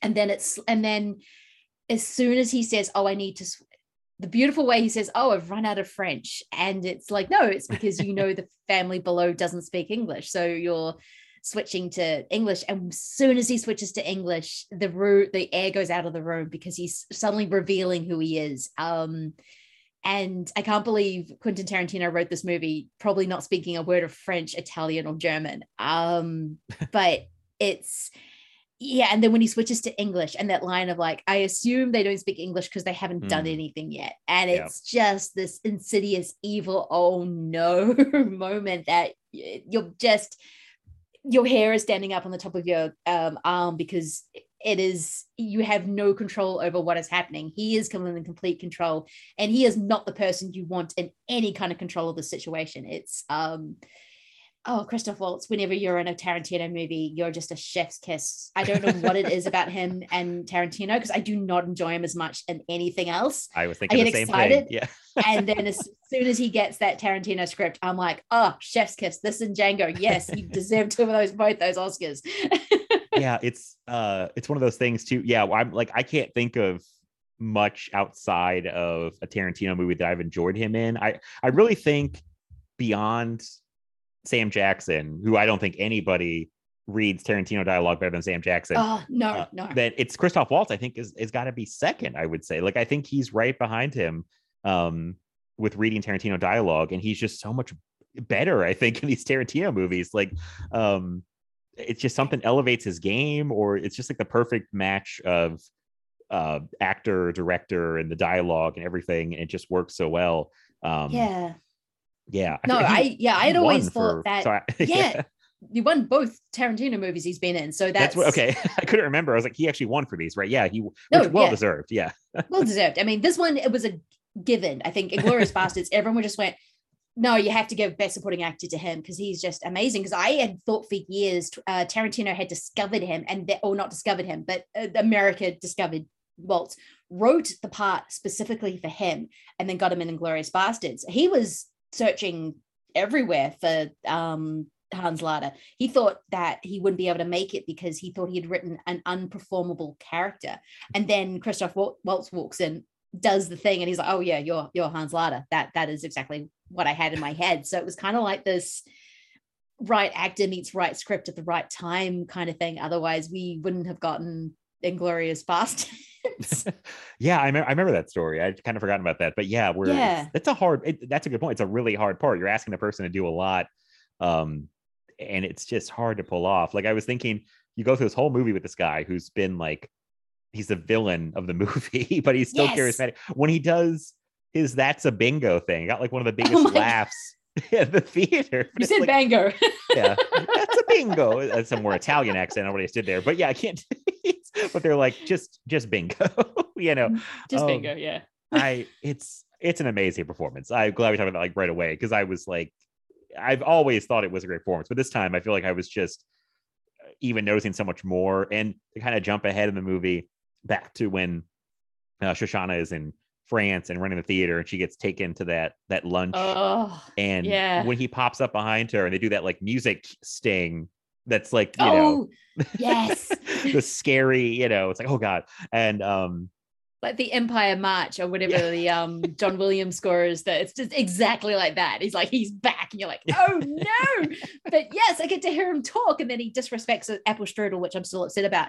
But maybe the other greatest thing Tarantino's ever done is sh- the way he shoots that apple strudel with the cream. Oh, it's like, oh, I never wanted an apple strudel so bad in my life. There's a way that the guy spoons the cream and puts Yes. it on, and this way he says, "Oh, I forgot to order the cream in, in like perfect French." And um then i mean the dairy in this movie is glorious. I mean the when he's drinking the milk at the beginning is like your wonderful milk. And it looks like thick as fuck. Um it's like that's going to clog up everything for like an hour after drinking just a little bit. But uh, i don't know if it was but that's what it looks like. But that cream and shoshana's not able to eat anything because she's just in a state of like uh, terror and like trauma and he's just like smoking and talking away and then eating this kind of oh this perfect apple strudel and um yeah it's it's it's it's amazing. You see these little things he does, like he's just so the character's so Yeah. weird. It, it, you know, little idiosyncratic things. he's always doing something with his hands it's not just him talking which would have been fine because the dialogue and the way he delivers it is amazing but he's always doing something with his hands like either pressing the fingers on the table or smoking Oh, or yes, yeah, it's, yeah, he's yeah. never he's always in constant motion which is fascinating yeah the, all these little idiosyncrasies like eh, like the whole i love she she goes to like take a bite of the apple strudel and he's like no no wait for the cream. like yes yes uh uh he's very like oh i gotta have the cream with it and uh it does look amazing but uh, so i i Really was does. kind of reading about this movie and googling things before we did this and i, I have never thought this people were saying online they think that he knows right away that I don't know if he knows her or that she was the girl from that incident. I don't see how he could possibly know that's her right away. I don't. I think he figured. Yeah, he obviously figures it out, but I don't think he knows straight away because I think he's got that amazing arrogance about him that he thinks everything he's going to do is going to work out because he's so smarter than everyone else. Um, I think, yeah, I think he does. I don't know when he does because I've always been a think, oh, why does he let her get away? Because he would have made that shot. Um, but he lets her go and goes, oh, revoir, Shoshana. Um, so he's kind of, oh, I let one get away. Um, we'll see what happens. Just throw a little, little bit of thing in the world. And it's, yeah, I don't, mm, I don't know when he figures it out, but I know he does because he's kind of pieced together everything that's about to happen when he when he's down in the basement investigating the the shootout um i love the bit when he finds the shoe and and, and then Oh, finds yep. the the signature and you're like oh no um but it's yeah it's he's he makes decisions that don't make he's constantly making decisions that don't make sense in the moment but then become oh even then i don't know why because i still don't know why he ultimately let shoshana live. If that's his whole thing of just the pleasure of torturing people and or he maybe when he sort of says the Jew hunter, that's a name that just got stuck. Um, little the whole little man line I love. The Germans call me little man. Um, He's like, I thought you'd be much smaller from the way they talk about you. or something. but you're not. You're not you're not a dwarf size. You're actually a normal size person. Um, it's such so, so brilliant at Shade when he sort of says, "I did this because I knew I could make money." So maybe he just doesn't necessarily care that he kills everyone. Um, and he likes a little bit of chaos in the world. Um, I don't know. He's such a shifting character with shifting points of view. You never quite know where he's going to land. So, yeah, it's um, it's it's kind of amazing. I was gonna say it all kind of kind of becomes revealed because I was thinking I can't remember when I thought this. It wasn't this time because I know where it's going, but uh he kind of uh you know he knows that they've infiltrated the screen at the end because he knows uh Diane Kruger is working with them because the stuff he finds in the bar. Um so he lets the obviously and I'm sure he's smart to realize that that the the bastards are not real Italians. Uh he knows Okay. he knows that. It's why he speaks perfect Italian to them, My and all they can say is yeah. grazie. one of the hardest uh, genuine laughs I think I've heard in a theater is when Brad Pitt first speaks Italian in his thick, like Tennessee accent, like that he has, like grazie, Like, Grazie. Grazie, um, arrivederci. Like it's just, and Oh, he can speak God. the best Italian because he says, I speak the best Italian, so I'm number one. then they're yeah ridiculous uh accents. I love the third guy. I I'm blanking the actor's name. It's like it's like you're the next guy. He's like I don't speak any Italian. Like I said, you third best. You're number You're third, the, you're the number best. three. um Dominic D'Amico. It's like they- all they can, I don't think they do the hand motions. Him and Eli Roth is do like the the hand motion Yeah. with the fingers together. Um, so ridiculous. That, that- oh my god! But there's so much it's good stuff in this so movie. So um but because i think because he realizes he's smart enough land is smart enough to know that like this ship is sinking like the the germans are not winning this war um so he's looking for a way out so he's Yeah. just plotting his way out and sees the way out to negotiate um with brad pitt and like his command officer like get me you know safe passage uh, i won't call a theater to call off the attack um yeah. so he's just the gears are constantly turning, I think, for Landa, where he's just trying to he's just worried about himself, basically. I just think it's all self-preservation. So- really is, which is why the beautiful moment of when Brad Pitt is going, I can't abide because you're going to take off that fancy ass uniform. I can't abide the Nazi walking around not knowing people not knowing they're a Nazi. Nazi sorry, got to say it correct. Nazi, killing Nazis. Um, gotta love that. So he says it a lot as well, which I'm just Yeah. yes, keep saying the line. Um, it's and they sort of do the do the swastika on his forehead. It's kind of the perfect um way to get back oh for his um downfall because he's kind of putting on the Nazi uniform not necessarily because he's a believer but because he knows he can get something out of it um which is even which is just as bad as being a Nazi. Right, Um, yeah. let's. I'm not making. I'm not saying he's better than anything. I mean, he's he's full Nazi. Um, he just likes um killing, and he he obviously enjoys that. He's just not necessarily the great believer. So for him to be going, no, no, you're a Nazi and you're always going to be forever a Nazi, I think is absolutely just the perfect kind of retribution for him. It's it's kind of wonderful. it is pretty perfect because I remember I think people were very disappointed if he just kind of got away scot free because he's the villain of the whole movie. And I, I do love when he's like, You're the commanding officer will throw you in jail or kill you or something for this. And he's like, Brad Pitt's like, No, I'm gonna get chewed out. I've been chewed out before, but uh it's like it's Yeah. not that bad. Um which it probably will because he, the guy's still a Nazi, so they'll be like, ah, you shouldn't have done that, but oh well, we don't care because he's a Nazi. So yeah Uh, because what i love about this this is one of quentin tarantino's highest grossing movies and um i i love it because um it's one it's in four languages which really happens in a in a blockbuster it is and it's so violent from the get-go but because you're watching them kill ki- ki- killing nazis um it's well it's fine because you don't you're like yeah you guys deserve it. You're awful. And um you can be as violent to them as you possibly want.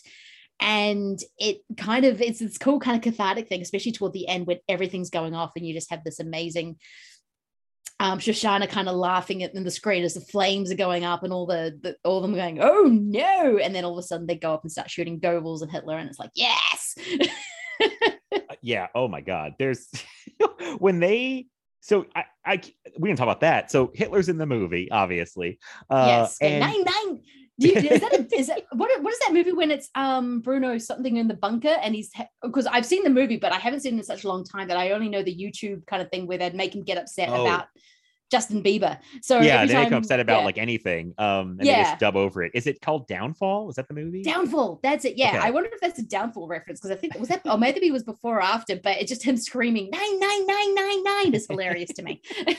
yeah i i like how they kind of I, I know some people don't like this and I, I like when people take the piss out of like really awful historical figures like because yes. and people are like, "Oh, you shouldn't make them kind of jokey." It's not like, but he's making a joke of them, which I always like that he kind of takes the piss out of Hitler in this, and um, I think it's important to because like going into this, I did not know that this would not be like as historically inaccurate as it gets. Neither did I. So when they that theater started blowing up, I lost my mind. so I, yeah, and the theater starts blowing up, and I think, well, of course they're gonna have some out for Hitler, like he's gonna escape out a back side door or something. Nope. But no, then they just murder him, and it like just to wild applause. Like it was like when he gets he's getting shot, he's turning like Swiss cheese. Like they cut that like dummy, Yeah. and they're just there's holes. I mean, like, well, because it's it's supposed to be Hitler. You feel great about it. You're like, yeah, shoot Yeah. him up. shoot him up like Swiss cheese, please. Oh. And I'm applauding it. It's Yeah. not, yeah, this is not a movie. Um, it's kind of the same, well, the opposite feeling of watching, well, spoilers for Once Upon a Time in Hollywood, when um the Manson kids start going up that driveway. And then I'm like, oh no. Is he going to do an Inglourious Basterds or is he going to actually show this? Because I don't think this is something I actually want to see on screen. And of course, then Leonardo DiCaprio runs out with his friggin' um, blender screaming about hippies um and then i went oh no no no this is this is he's going to go inglourious basterds and he did and uh, i appreciate that and again it's got that same cathartic violence of and i know people criticize this for the same thing it's like at that point they hadn't done anything yet but at the same time in reality they would do something horrific and to sort of see someone getting a a can of dog food in the face, even though it is it is just like yeah yeah do it I'm fine with that. The- the- Yeah, I- this is great. it's kind of like this amazing revenge kind of um cathartic wish fulfillment. And yeah, Yes. that is absolutely what Inglourious Basterds delivers. exactly. I mean, it's very cathartic because I didn't expect it all because I just thought, well, he's got Hitler in here, but he'll get Hitler out of here because Hitler didn't die like this. But then he's like, fuck it, it's a movie because that's he's like, I make movies and this I can do whatever I want because it's my movie. Yes. And I love that because I should have expected what happened in Once Upon a Time in Hollywood because I'd seen Inglourious Basterds, but I still Mm. wasn't sure what he was going to do. Um, and I was kind of dreading it too. I remember when they first kind of even announced that it was about Sharon Tate.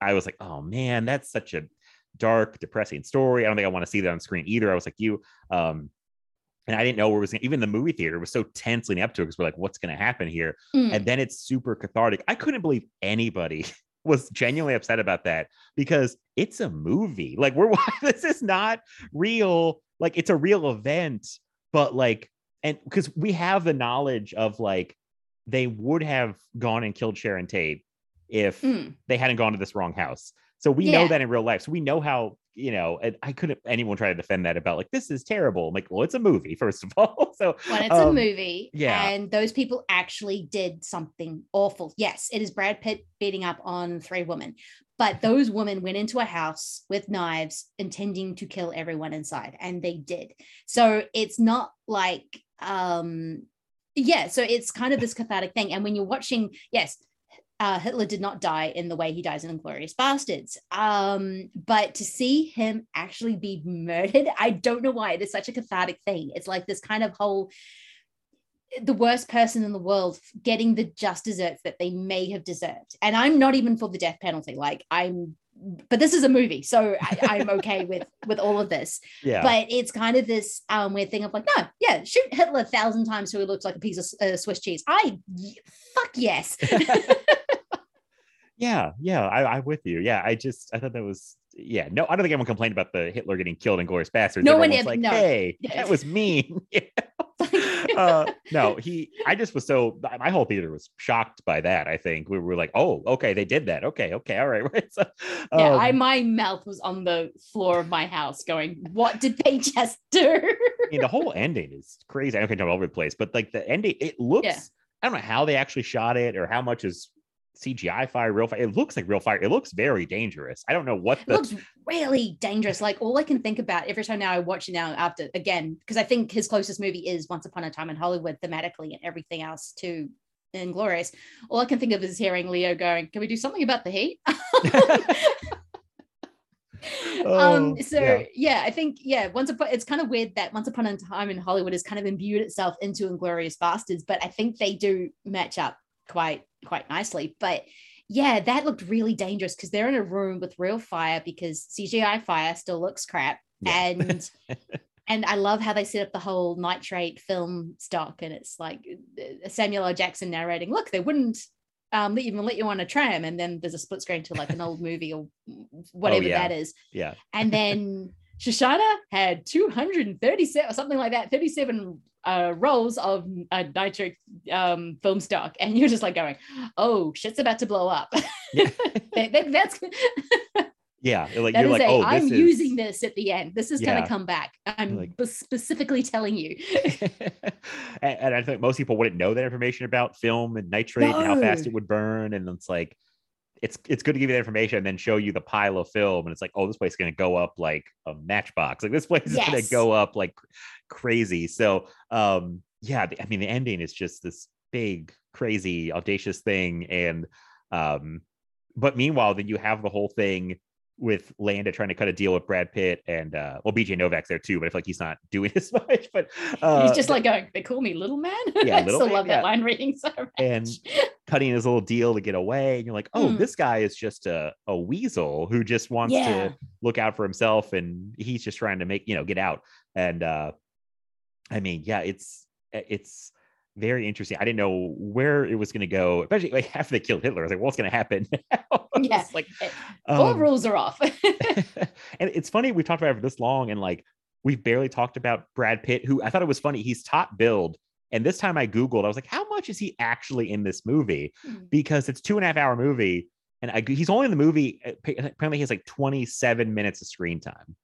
He makes the most of it. Oh, I just thought it was does. I mean- interesting that he's like, mean, he's the biggest name in the movie, obviously, but it's just funny Yes. that like he seems like he's the main character, but he's really not in the movie as much as I think people would suspect, especially when you're going into it.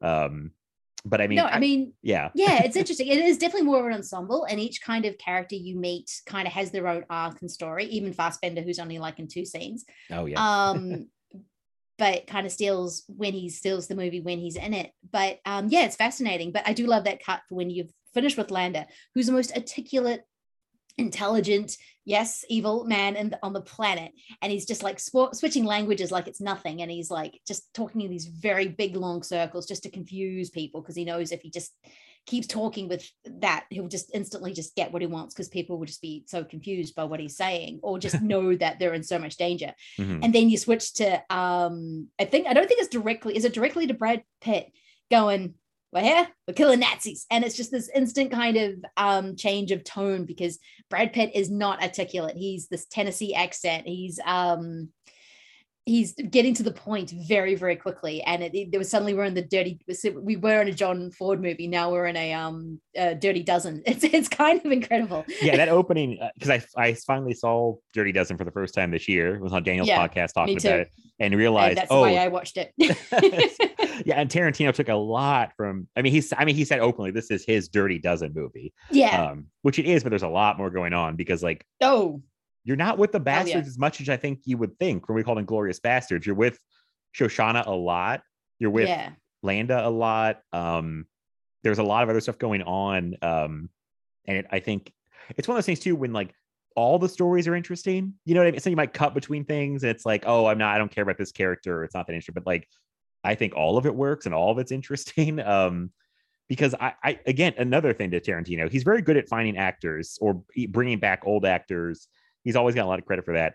I was like, he really knocked out of the park in this one because he finds Melanie Laurent to play Yes, who Shoshana. i loved her in this this time around i think um because i'd always go oh landa landa brad pitt brad pitt landa and then i'm suddenly i'm watching going oh uh laurent is just freaking incredible Mel- melanie laurent is or is amazing her parts of it are just beautiful and spellbinding they're incredible yeah, I, she's great. I can't remember if I'd even like seen her in much uh, before this. I don't think a lot of people had seen her in much. Uh, Christoph Waltz obviously was kind of a find. Um, uh, Michael Fassbender, who I don't remember seeing him stuff. He hadn't been. He wasn't Magneto yet. I think if I remember No. right. I think Um, I remember correctly. I think this was one of his. I think he'd been in stuff, but not much.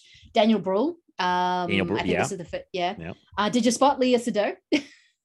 Wait, uh, I don't think I did. What? Um. she's she's one of the daughters of the farmer. Oh wow, no, I didn't. Even, Yeah. I didn't even notice. She's got that hard. She's got that five mile stare at her. Still, even back in two thousand nine, I'm like, is that Léa Seydoux? That's Léa Seydoux. Shit. I may have looked at her and said, "You look familiar," but I don't think I uh, put two and two together. Um, wow, that's crazy. Yeah, I didn't even notice. yeah. that. After, after yeah after Bond and French Dispatch, I was like, Léa Seydoux. That that I, I know you. Definitely know you now. yeah, yeah. Uh, I like how it brings Mike Myers in for like one scene. Oh, it's to play a amazing. British general. um, did you hear that the Eli Roth part, uh, Donnie Donowitz was supposed to be? I think I heard this right. He wanted Adam Sandler to play that part. Yes, and I think it would have worked a bit better with the tunnel because you know how they're sort of building up because he's the bear Jewish bear, bear Jew, whatever The Bear called. Jew, yeah, that's what they call it. the bear Jew. So there's this kind of big lead up, and they're looking at the tunnel, and they just it feels like a like couple of beats before they actually reveal who's going to come out of it. And having Eli Roth with a bat is slightly anticlimactic. If it would have been Adam Sandler with a bat, I think it would have been a bit more hey. Um, but he was, I think, making funny people at the time, so um, he couldn't be in it. But to have him as that character, I think would have been hilarious because you yeah waiting for the tunnel like oh yeah who's coming out of the tunnel Eli Roth with a bat just for some reason doesn't quite work. Yeah, I've never liked Eli Roth that much as an actor. Uh, No, he's hit and miss as a director for me too. Um, but um, I think he's like he's pretty good in this. Like he he's Mhm. funny when they do the they're the Italian uh, camera guys. Um, Yes. he's really getting into the part where they're just like machine gunning down everybody in that theater. Like, uh, Yeah. he's really into it. But I, yeah, I think the reveal, if if we didn't know, especially if it's Adam Sandler walks out of the tunnel with a baseball bat, it'd be like, wait, Adam Sandler? like, it might have gotten some laughs if people didn't know, you know, people in the theater. oh, I would have absolutely, but I think it would have aged a little better. Yeah, Um, he tends to raise his game too when he works with good directors like Paul Thomas. Anderson and the Safdie Yeah. brothers. Um, so him and Tarantino, I think, would have been a very fun uh, uh, team up. So I'm so I am kind of disappointed. That's the I watched this and I'm like, man, I kind of wish you were Adam Sandler. It would have been pretty fun. Although I can't imagine Adam Sandler like machine gunning Nazis to death, but I guess I I could it could have happened. it could have happened. I mean, I never would have expected him to be in a Safdie Brothers movie either. That's true, yeah. And um, though a s- complete tangent, I just watched Licorice Pizza, Pizza, and um, I was as uh, Benny Safdie shows up in it. I'm like, why do you look so familiar? Wait, is that a safdie? So yeah, Paul Thomas Anderson's just like bringing everything into his orbit, like the the Haims and the and the the the safdies and all that kind of thing. It's kind of yeah, I, I don't know. It's it's it's a weird kind of thing he's doing in that movie. But I was just like, oh yeah, shit, he's in Licorice Oh, yeah, Pizza, yeah. and he's actually kind of good. I was like, you're one of the Safdie brothers, but I don't remember which one you are. Yes. I know I recognize you because he, I- he, I think acted in, um, oh god, um, what's the you know, movie he was Robert definitely his first movie. Yeah, Pattinson. Um, Time, I just call it the running Yeah, out of time. No, I don't know. It's it's it's our Pat's thinking he's Charles Manson running around New York. I think I don't know. Can't remember the title, but that's a heart in your throat movie. Is goddamn well. It's like, oh god, what's he gonna do next? Um, It's like the only movies Safdies make. I feel like are like yeah, anxiety-inducing movies. Oh, Good Time. It was called Good Time. good time, good times. That's Yeah. it. Uh, definitely had time in there. Um, but yeah, so no, I think it would have been more interesting if Adam Sandler had walked out of that tunnel and bit the guy to death with a bat. But at the same time, it definitely Eli, Eli Roth, even though I don't love that the moment, it's just a tiny little moment. I'm like, eh, it could have been thing. Eli Roth definitely is more the vibe of beating someone to death with a bat and then Yeah. going crazy with machine guns at the end of in the in the when he's killing all the Nazis in the in the cinema. It definitely is more him. yeah, yeah. I uh he does have this crazy look in his eye. I'll give him that. Like he has he Oh, gets a yeah. crazed look on his face where I'm like, okay, you look like you really are trying to murder people. So- but Adam Sandler would have been would have been fun. Um he, I think he would have been good and he would have added a different flavor. And then him trying to, I mean, I, as you said, I love when he's trying to speak um, that two words of Italian and with this ridiculous Italian accent. But um, Adam Sandler doing that, I think would have gotten just that uh, extra height of, okay, you're doing the opera singer thing now or something like that. Yeah, been- yeah. He would have, he would have done a voice or maybe not. I don't know, depending what Quentin would have let him do. But and the other we brought up I brought up Fassbender and this became the first thing I'd seen him in. And when he comes in the movie and they set up that whole scene with him and Mike Myers, and he's like a, a Oh. film critic before the war, and now he's in, and then the, he teams up with the bastards for that. That whole another this is another uh, candidate for like one of the best things Tarantino has done. I think that whole bar section also plays super well and is very tense. Oh Um, yeah, I had like- to keep. I had to stop it at one moment. I'm like, okay, you know what's going to happen, but you just have to wait to get there. I mean, it's one thing Quentin Tarantino does in his later career better than anyone else. It's build tension, and he leaves it as long as possible. He doesn't like drop that cathartic kind of bullet. Um, someone shooting someone instantly. He'll make you wait for it, and you're like going, ah, when you're watching it. It's kind of incredible. yeah i i mean that scene like if you just took that as like a think it's a whole chapter by itself like that whole it's almost like a short film you could just watch like the beginning's like it a little is, short movie you could watch and this just builds and builds and builds you keep thinking like it just all these obstacles it's like oh it's supposed to be like an empty bar oh crap there's a bunch of nazis here celebrating It's uh, a basement. It's a yeah, death. It's a it's a death basement Brad, Brad Pitt's like oh you don't fight in a fucking basement Basement. um yeah not a strategically good choice uh but yeah and then um with you kind of think they're out of it because they kind of get the one guy away but then there's this this officer who's kind of sitting in the back and you could- now that's you know he's onto them from the get-go because uh the accent michael fassbender has this he's speaking german but the weird accent because he's british so this German officer walks over, and you can just tell he's like feeling them out from the get go. Like he he already is suspicious and is like just trying to chip away at at this whole thing. Like I think Yeah. Fassbender tries to play it off. Like he's like, oh, I'm from this little town, you know, and they made a movie there. You might have seen the movie, but I think he's expecting him not to have seen the movie. And then when he's like, I saw that movie, and he's like, I, feel I feel like Fassbender's like, God damn it, I thought it would work. well, here's the Um, thing. This yeah. movie has a weird obsession with Pat, the German director G.W. Pabst, I think it is. Um, and then I sort of nailed in on that. And then when you find out that Fassbender was a critic um, who wrote a book on Pabst, and yeah, he's kind of banking on the fact that this guy isn't a movie buff, but because this is Tarantino land, everyone is a movie buff. um it's it's kind of um incredible. But no what i love about this movie is that each kind of nationality has their own accents obviously but also their sort of same uh movie language. Like the scene with michael fassbender when he's being introduced um and you got mike myers and i think ron rod i can't remember australian actor playing winston churchill um from dark of the sun um i'm pretty sure it is um it's kind of this amazing almost like a he's quoting i know he's quoting the, the um the Great Escape, but he's also making a Powell and Pressburger movie. This grand, amazing, big space, these kind of colors, the way um Fassbender is talking with that very clipped English accent. It's Mhm. um I'm just watching it going, oh shit, this is Powell and Pressburger. This is their these are their war movies um that they'd made. And you're kind of getting into how almost each um nationality made war movies. It's a really specific language and it keeps changing, but it's kind of amazing. It's like, uh, yeah, the Americans made the Dirty Dozen, the British made um, Powell and Pressburger. They were their main kind of the best of the wartime British filmmakers. And then you have the French doing their thing, but then you have the Germans with their weird, disgusting nationalism. And yeah, it all kind of fits together in this amazing patchwork where you can get these almost these little short movies within the movie. I'm just watching it going, holy shit, it's almost like a movie within a movie within a movie. yeah, I mean, it's Tarantino, so he can't help himself. There's got to be movie talk, he's, you know. he's got to be. movies within movies. Um, Mean, yeah, and everyone's talk, talking about Pabst. I'm like, oh yeah, because Pabst is one of the few 20s German directors who actually stayed, whether it was willingly or not. I've read different things, but he, uh, for reference, he's the guy who made Pandora's Box. Just I think is one of his Oh, most okay, famous I've- movies. heard of it, but not, I've not seen it yet. Yeah. yeah, most people have heard of Pandora's Box. He made that. So he was definitely of the expressionist school, but whether he stayed willingly or was told he had to stay because everyone else was buggering off, um, I don't exactly know. Um, but yeah, it's just kind of fascinating that that's the one German director they keep talking about. it's like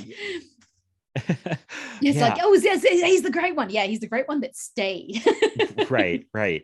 Yeah, I mean, it's it. You know, he's always gonna put movie talk in there. We were watching Crimson Tide recently. Me and Mike did Crimson Tide, and it's like yes. he, he you could tell where he did his punch ups on the Crimson Tide script because it's they get in random, uh, not random because it's like but submarine movie talk that I'm like, oh, this is straight out of Tarantino's mouth. Like it's about great Yeah. sub movies, and um, you know, it's just one of his it's one of his things that he has to do. so um, yeah, even Daniel Brühl is still hitting on Shosanna with um uh going but trying to hit her up with movie talk.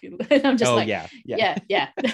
she runs a cinema. I mean, there's always plenty of movie stuff. So, um, Yeah. one of my other favorite things, it's like if if I rank the things I love in this movie that he did, like the opening, the bar sequence, and then the other thing I love is the uh, David Bowie song, uh, kind of Oh. montage where Melanie Laurent's getting ready for the premiere. So So good. I never heard that Bowie song before this movie. And I said, What is this song? And I was like, Oh, it's David Bowie. Shit. Okay. And I love Cat People. I love that song. Um, and it's such a well done, very it's kind of it's kind of show offy, but it's like Oh, but it's I very show offy. really like it. I'm like, oh, this is this is just great though. No, I love how he's taken away that movie from Cat People, and Cat People ain't getting it back. Yeah. it's like, Like- it's like this is my song now. Um this is my song now. Push you thought you had this song? No, no, no. I have this song now. And no, I love that moment because it kind of um it's perfect because he's talking about burn it down with gasoline, which is Yes. what they do. um, but it's kind of her getting ready. She's in red. She looks like she's out of like a 1940s noir.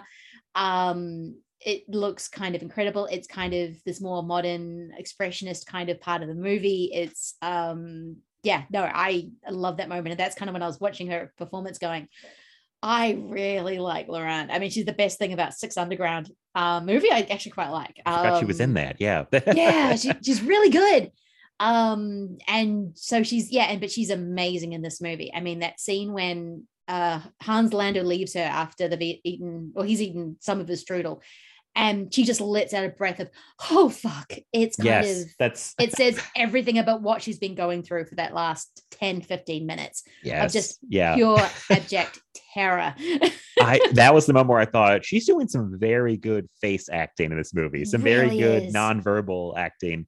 Um, because she has to, uh, and it's like so tense, it you know, and but for her, but he's he's just all you know, like oh, try the cream, eat your stru, and then you know she just lets it all out the minute he leaves because she's been.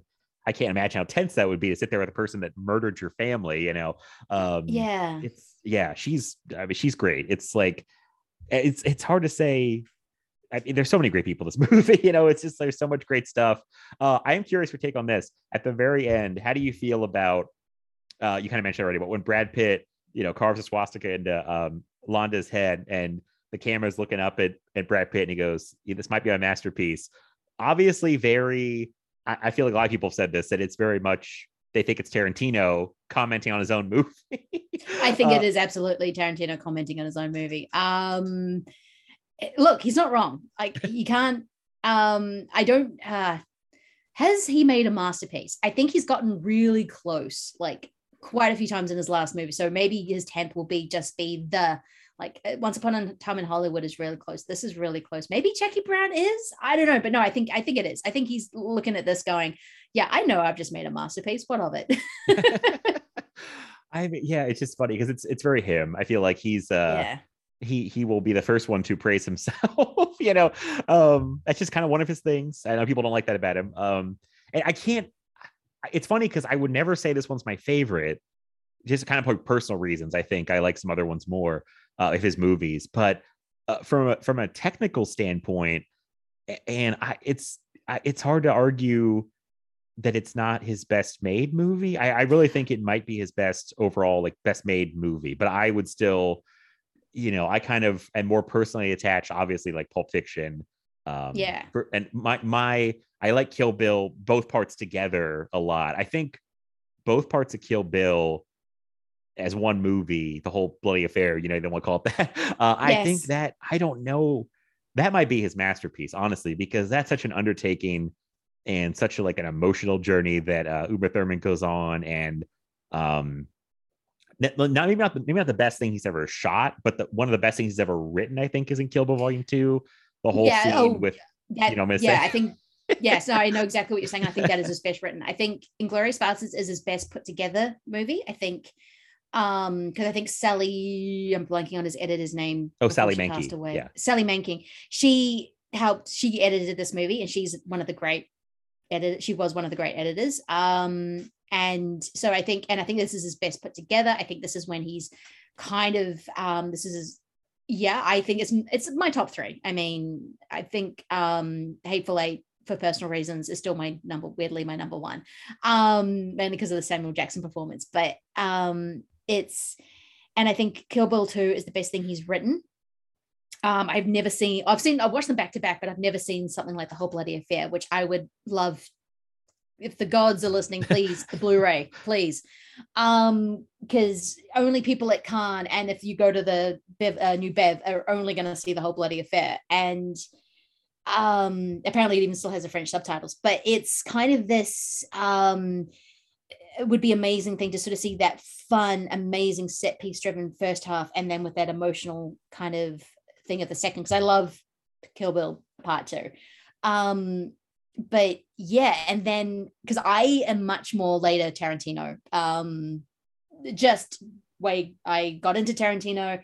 I just prefer those really big long monologues that he does so well, which I think he does. I think they're more fluid and more mature and more have more pathos than anything in Pulp Fiction, even though I realize that is an amazing, incredible, game changing movie.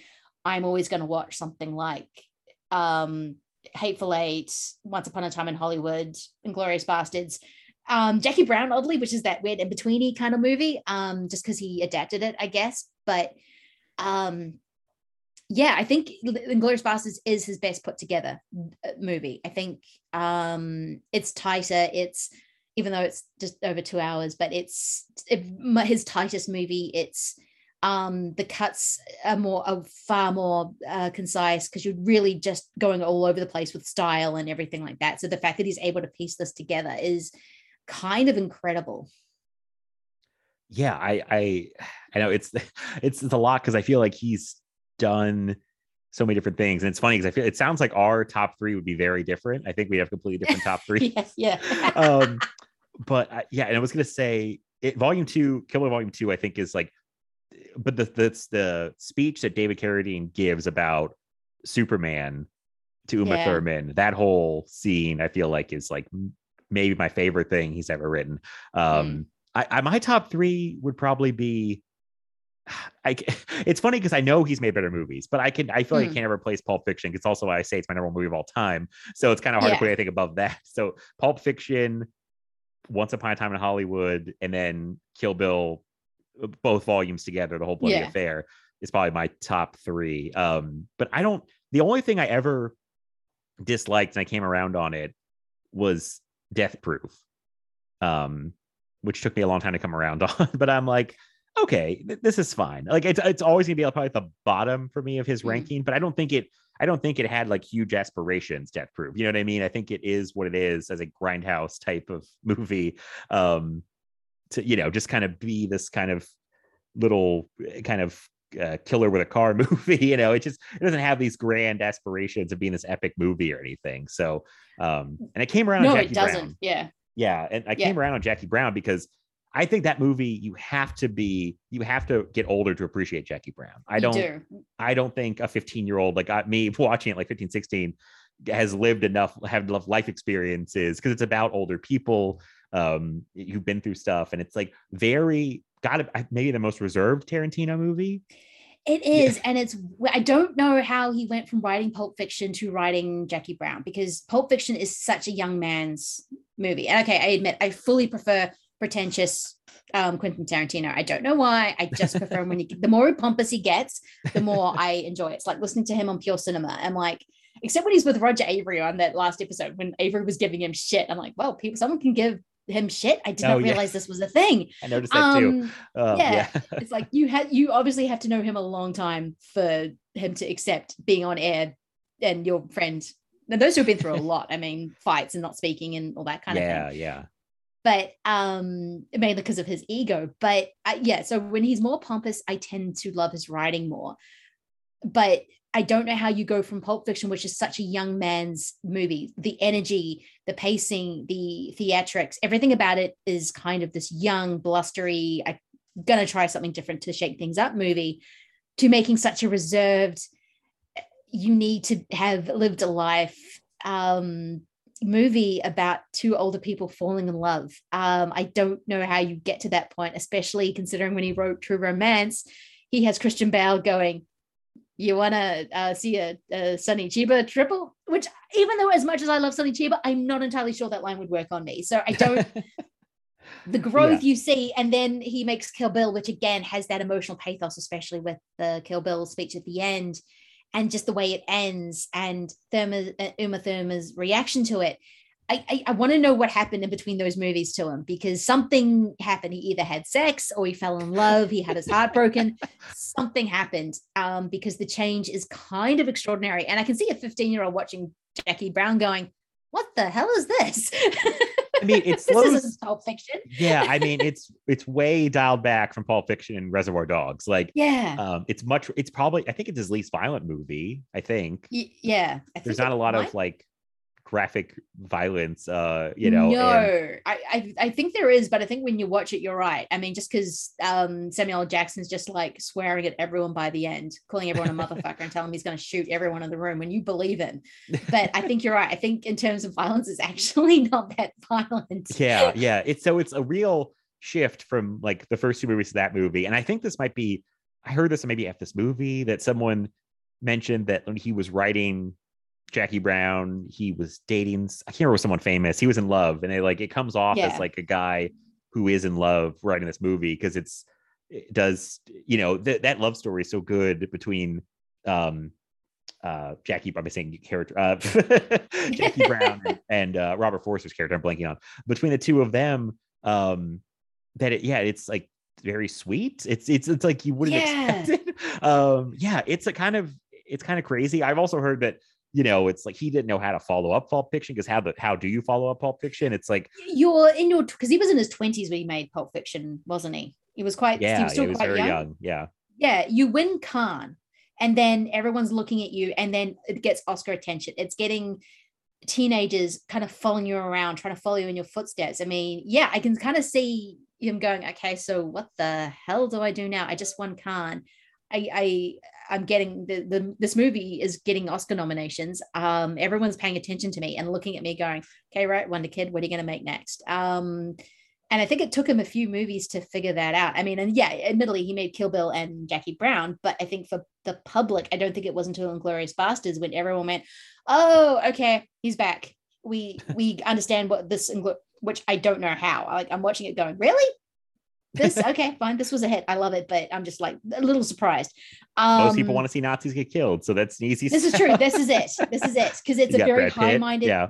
very over intellectually themed movie, and uh, it was a hit. I was like, oh yeah, because people want to see people kill Nazis. That's it. Um, and it's yeah, that's when I kind of think people kind of went, oh, okay, we know what Quentin Tarantino is other than Pulp Fiction. It took him a couple of movies to um to do that, which is kind of fascinating because I know I think Kill Bill is, I think one of his best movies, even though it's not in my top of it, but I can kind of see that, and I think yeah, Jackie Brown's probably my favorite out of his. I I, I love that Wow. movie to death. Yeah, I mean, it's gone way up over the years. I think I used to say it Mm. was like near the bottom, and now it's moved up. Oh, me too. Yeah. it's First time I watched it, I was like, "Mm, no, I don't like that, and then I'm like, oh no, actually one of his best. I, I was very bored. I don't, but I mean, once again, it's like the older you get, it's a love story about older people, Pam Grier and Robert Forster. And I don't know how it does feel like he matured a lot in that very short time between Pulp Fiction and Jackie Brown. Um, yeah, it's I don't know, it's kind of crazy because it is interesting looking back, and it's like I know people. I don't think it did that great, and people were disappointed because they just wanted Pulp Fiction again. But it's like, how could he? He can't give you Pulp Fiction again. You know, it's like he'd been imitated so many times already like everyone was ripping off his style and then he gives you this thing that's it's still tarantino but it's not it's not pulp fiction part two you know it's this No, it's not. It's kind of like how people are reacting to the Matrix Resurrected, which I kind of love because I like how Lana was basically for the first 30 minutes was like going, Yeah, I know you like the Matrix. I don't like the Matrix. I'm more interested in this over here, and then proceeds to show you that movie. Um, and people are going, But I wanted the Matrix. I'm like, Yeah, the Wachowskis and especially Lana is never going to give you the Matrix again. They're just, it's never going to happen. It's been, it's too much of a phenomenon. It's too much of a a game changer that I don't know how they could go back and give you the Matrix. It's yeah it's always going to be when they give you back and give you the Matrix, it's resurrections, and it's you can tell Lana is just not interested.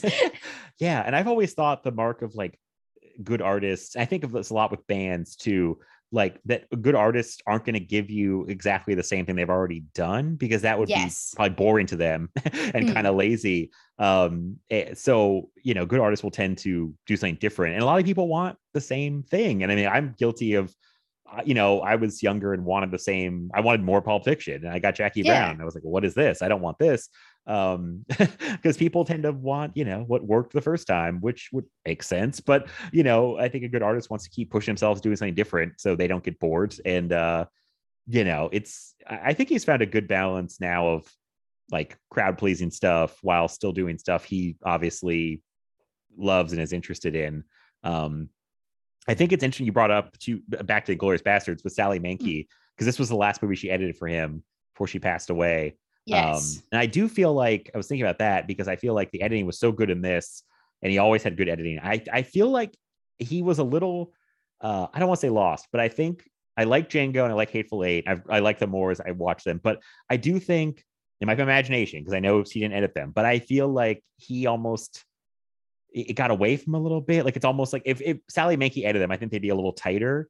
I think they're both a little they both felt a little long and a little slow to me at times when I've watched them. There's great stuff in there, but I just think if she was editing them, they could be a little tighter. And I think he found he he found it again with Once Upon a Time in Hollywood, which is funny. That's the one that's like this sprawling hangout movie, but I think it moves really well. I, I think he had to find his footing again with a different editor. So I think it does because I think it's a very specific relationship. I mean, I'm going to touch on Robbie Richardson's cinematography in Inglourious Basterds because Oh, I love him so goddamn much. Um, but I think, yeah, I think it's a very specific relationship between editor and um, director. And I think you can tell the ones where you can tell they've had the relationship. And he had a relationship with Sally because she uh, edited Inglourious, uh, not Inglourious, uh, Reservoir Dogs. I don't. I, I thought she did everything with. I know she definitely did. Pulp, I know she definitely did Pulp Fiction, but I'm not entirely. I should look that up. I'm not entirely sure if it was Reservoir, but they had a very specific relationship, and you, they had a good patter. And I, yeah, you, I, that is a fair criticism. I think he found. I think, especially with Django, I think I'm not entirely. I need to look that up. I'm not entirely sure if he used the same editor for all all of those. Oh yeah, she did everything of Um, his from Reservoir Dogs until Inglourious Basterds. Ah. Yeah. Yeah. And I just I think it just took time for um, him to work learn to work with another editor. And yeah, I think those two movies uh, the other movies would have been tighter. I love Hateful Eight for a whole bunch of other reasons other than the editing, which I think is very unwieldy. But I think it just takes time to learn that pattern. I mean, imagine if Thelma stopped making Martin Scorsese Scorsese movies. I mean, I I don't know if she's worked on all of them, but she's worked on the bulk of them, and I think it just would have been you'd watch it and go, hmm, something's off. All right, he doesn't have Thelma. yeah, yeah, that's that would yeah that that's the only other kind of off top of my head editing director pair I can Yeah. think of, and they work so well together because it does seem like a very special relationship with an editor director. They really have to be in sync, but I think a good editor knows when to kind of push back against director because I think most directors would say that they kind of like most of their stuff and want most most of their stuff in the movie. And I think the editor is usually objective enough and away from enough. They can go, "Do you really want to do this?" Or you know, and they can give a different. Yeah. You know, do you Put this in front of this. You do, Right. yeah, change the yeah. So I think, and I think you need that. And I think Sally obviously could push back against Quentin, but times Quentin was making Django, he was like, "Oh, I can do anything I want." It would have been a lot harder to push back against Quentin. Yeah, and I'm not Um, totally sure that's what happened. That's just what I, I- feel happened. yes because django even though i love it i don't think it's my it's definitely not my favorite tarantino um and i think a lot of that has to do with how hard i find the violence just because it is Oh, yeah. against slaves and you're like oh so this is this isn't shooting nazis this is a different kind of violence that he's dealing with on purpose but yeah i can i can kind of see that but i think it's just a very specific and i think tarantino is one of those guys who I think needs a relationship with his editor because he needs that voice to go, "Mm, no, you need to do this, put this in front of here, move that down back, let's create this mood kind of thing. And that's what an editor does. Um, so yeah, but uh, Glorious Bastards is perfectly edited. I mean, it's almost a perfect movie. yeah, I, I can't argue. I mean, he just had so many good ones that it's like, I- don't know. I every time I watch it though, I appreciate it more, and I, I think I like it more and more. I love it really. Uh, but it's just, yeah, I, I'm surprised Once Upon a Time in Hollywood has jumped up as much as it has for me because it's still very new. Um, Me too. Yeah. but I connected with it like really quickly. I think even the first time I saw it in the theater, I liked it, but I would have put it like maybe near the bottom of his stuff. But after like one or two more viewings, I was like, oh no, I love this. like I'm Yeah, totally on I- board. Yeah. I, I walked out of it going, I don't know how I felt about that. There were definitely moments I liked. I just wasn't sure about Hollywood. And then the more time I've gone back to it, I'm like, oh no, this goddamn, this movie's great. Yeah. I love it so much. Um, kind of like how I am with Licorice Pizza. I know I'm a bit unsure about that movie, but I know as soon as I watch it a second time, I'm just like, ah, yes. That's PTA that's how I feel too. Yeah, with, with Yeah. licorice pizza. It's how it, it's a, I mean it's a hangout movie. Those usually take The longer moments to, Yeah. to settle in, you're right, because you don't know, even sitting there watching, I'm like, okay, so where is this going? And how does a 15 year old get a waterbed company? I'm very confused about this. Um, more so actually about their relationship. I'm like, how does he own businesses? I don't understand. That's like I was- thought about that too afterwards. Like, wait, how does he own businesses? I'm like, well, it's the 70s. That's what it kept. It's like And he- probably just passed something to his mom to sign, and she signed it, and no one even checked up. the probably, this- yeah. Or unless he was child using, is now that I'm thinking about talking out with you, this is a total tangent, but did he just get uh um what's her name in the movie? Alana Haim. Um, did he get her just to open because she was older? Did he yes. I, I think he used her. Like I that's think that's how they got. Okay, Yeah, that's probably what it yeah. was. Uh Yeah. but I think that Just will that will grow on to- me.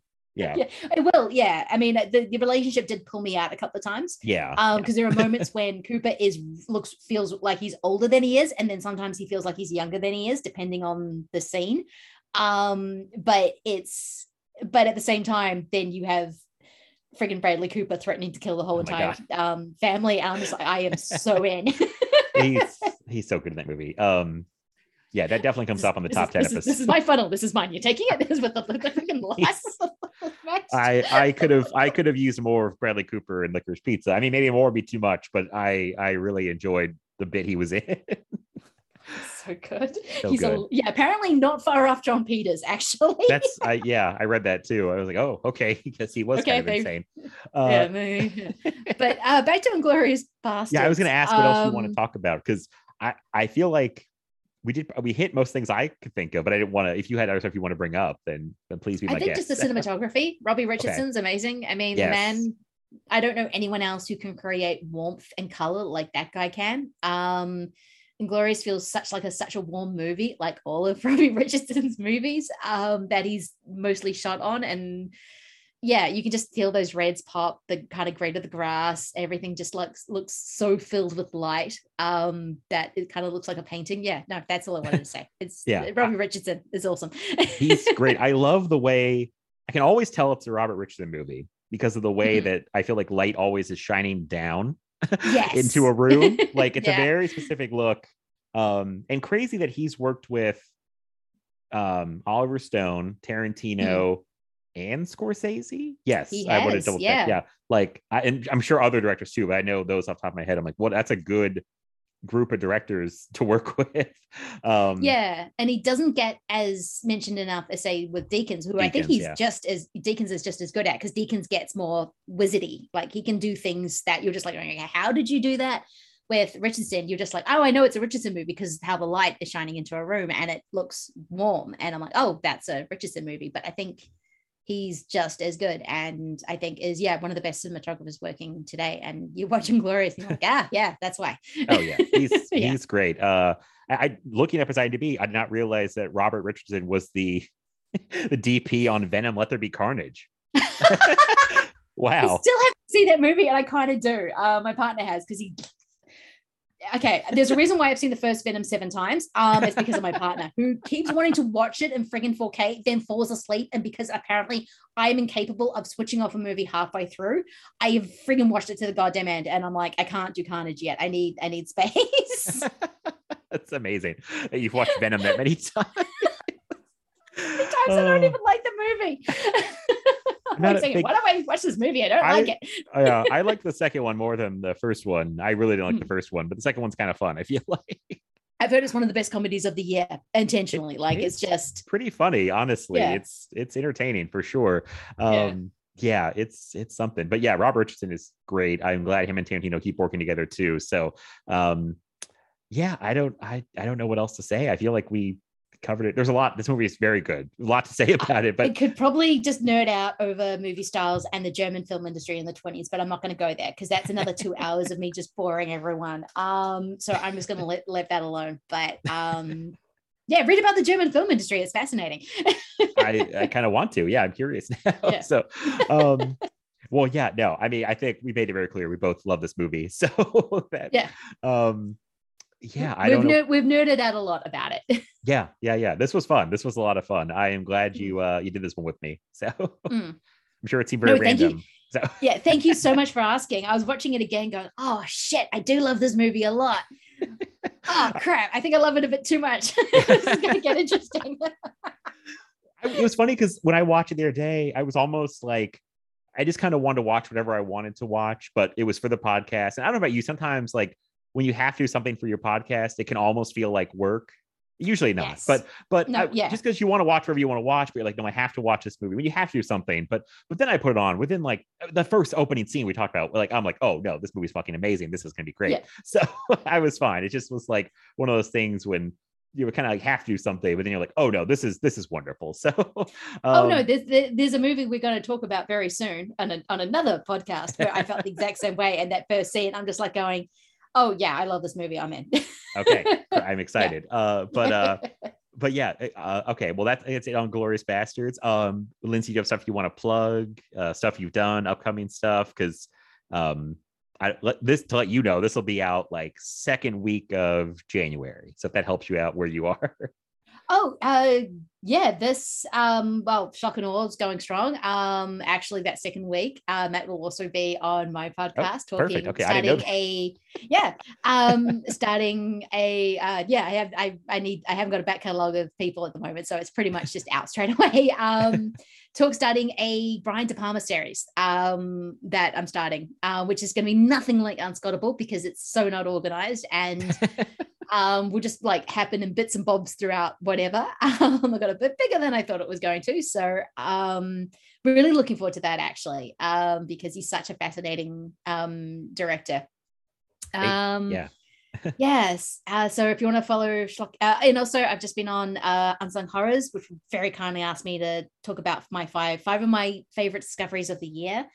Um, so that was a lot of fun. Always hanging out with Erica Lance and also Anthony from Cult Movies. Um, so yeah, but if you want to follow Schlock and Awe, it's just uh Schlock and Awe one on Twitter and Instagram. And if you want to follow me, it's at Reading Geek. So, but this was an absolute blast. Uh, yeah, I kind of almost forgotten how much this movie means to me. So it was kind of nice to get back into it and go, oh yeah, this is actually kind of a big one for me. yeah, that was so interesting to know that it like was that important to you. I had no idea when I asked, so that I, just kind of worked out. yeah, that just asked. I was just like, I, and if you'd asked me before what the important movies, I don't know if I would have put this on there. But watching again, I'm like, oh, that's right. This did this, and now I'm obsessed with Fulci, which I can see a direct line. yeah, no, definitely. Um, and now I have to ask, I'm finding this out on the podcast. Am I the one who's starting off your De Palma series on the show, or someone yes, coming? you before? are. Oh, I'm Yeah. oh, no pressure. Uh, no, No pressure.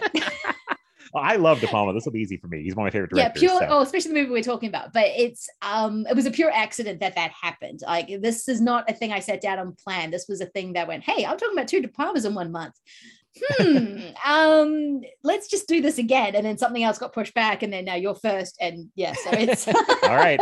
I learned Yeah. that news here. I'm first. No, I'll, I think it'll be fun. So, um, it's gonna be very fun uh, we had a lot of fun. Is all. now, just Adam Risky doing a Willem Dafoe impression of him saying, "We had a lot of fun." i see dafoe all i can think of is we had a lot of fun he's, I saw a Dafoe interview about Spider Man where I think he didn't say it exactly like that, but he basically was like, "He's like, it was a lot of fun. Like it's just like we It was a lot fun." of fun uh, I love it. I love it. Um, so I'm glad you brought up that unsung horrors episode about your favorite discoveries of the year, uh, Mm. because uh, it was. It's, I've been listening to it. I wanted to finish it where we recorded, but I did not get a chance. I had about like 15, 20 minutes left. I was so close. Um, Yeah. Been very fun listening so far with you and Anthony um, on that show as the guest, and Mm. like. Um, I gosh, I wish unsung horrors more. I already love a, a, lot- uh, a lot of podcasts I listen to, but I'm like, every time I have listened to it, I'm like, this is a really good podcast. So, um, They, uh, yeah, Erica and Lance are probably two of the coolest people you'll ever hear on a podcast. There's something about them that they, their movie knowledge is insane. I barely know the movies they're talking about, but it's, um, yeah, and I've told them multiple times this, they but they are just generally lovely, but they have this kind of cool edge about them, which I get very intimidated sometimes because I'm like going, I'm not that cool. you seem pretty cool and they seem to know a lot. They talk about movies I've never even heard of very casually. Yeah. Like we all would know them. I'm like, what is that? Like Queen of Black Yeah. Magic 3. I'm like, what is that? It's an Indonesian horror movie. Um, I'm writing things, I'm furiously like adding things to my list. I'm like, what are these movies? Um, but uh yeah, it's very fun. Ever check that out. And it's a good segue because so we did our top 10 episode before this one, which is over four hours long. So this one's a little shorter. So I'll put this one out in between because me and Daniel Epler are doing again, uh, like last year, we did our favorite discoveries of the year, which are like first time watches, older movie, anything, anything pre 2020 or earlier can be counted. Um, and we're adding Keith Rich this year. So oh, nice. No, Yes. excellent. The, bo- the the Bond boys are back. Um, the Bond no boys are war back. crimes. Hopefully, no no war crimes will be committed. But no, um, this is more you and- personal. yeah. you and Daniel's discovery list last year was one of my favorites of the year. So I was kind of hoping that you two would get back together to talk more discoveries. And the fact that you're adding um, Keith to it is just perfect. So I'm excited. it was one of my favorites to record and i'm hoping to keep it as an annual tradition because it's so much fun to look back like through my Letterboxd and like what were the you know my favorite first time watches and you know there's some stuff on there that's like real obvious like huge classic movies i just finally saw or like Mm. some more under the radar stuff that i happened to find so it's like it's really fun to go back and talk about that stuff so i'm really looking forward to that episode so that should be out the week after this episode because I want to get a little buffer because I think it's gonna be another really long episode. so I was like, maybe not like hit them back to back with like two super long podcast. so The palate cleanser of Inglourious Basterds. I know Right. it'll be good. I think this one might be under two hours. So that would be like oh, really? impressive. Yeah, I think yeah. when I edit, yeah. I don't- I've cut some things out, but like I think uh once I kind of trim it down a little bit, I think this will be the rare under two hour podcast for our show if I stop talking at some point. Uh but anyway, um well thank you again, Lindsay. I'll say for our stuff, uh you can follow us at um Film Feast Pod on Twitter. You can follow me on Twitter at Maplet87, and you can follow me and the podcast on Instagram at Film Feast, all one word. And we should see you guys next week with our top 10 discoveries of 2021 episode, which should be a lot of fun. So thank you, Lindsay. Thanks, everybody. We'll see you next time. See you guys.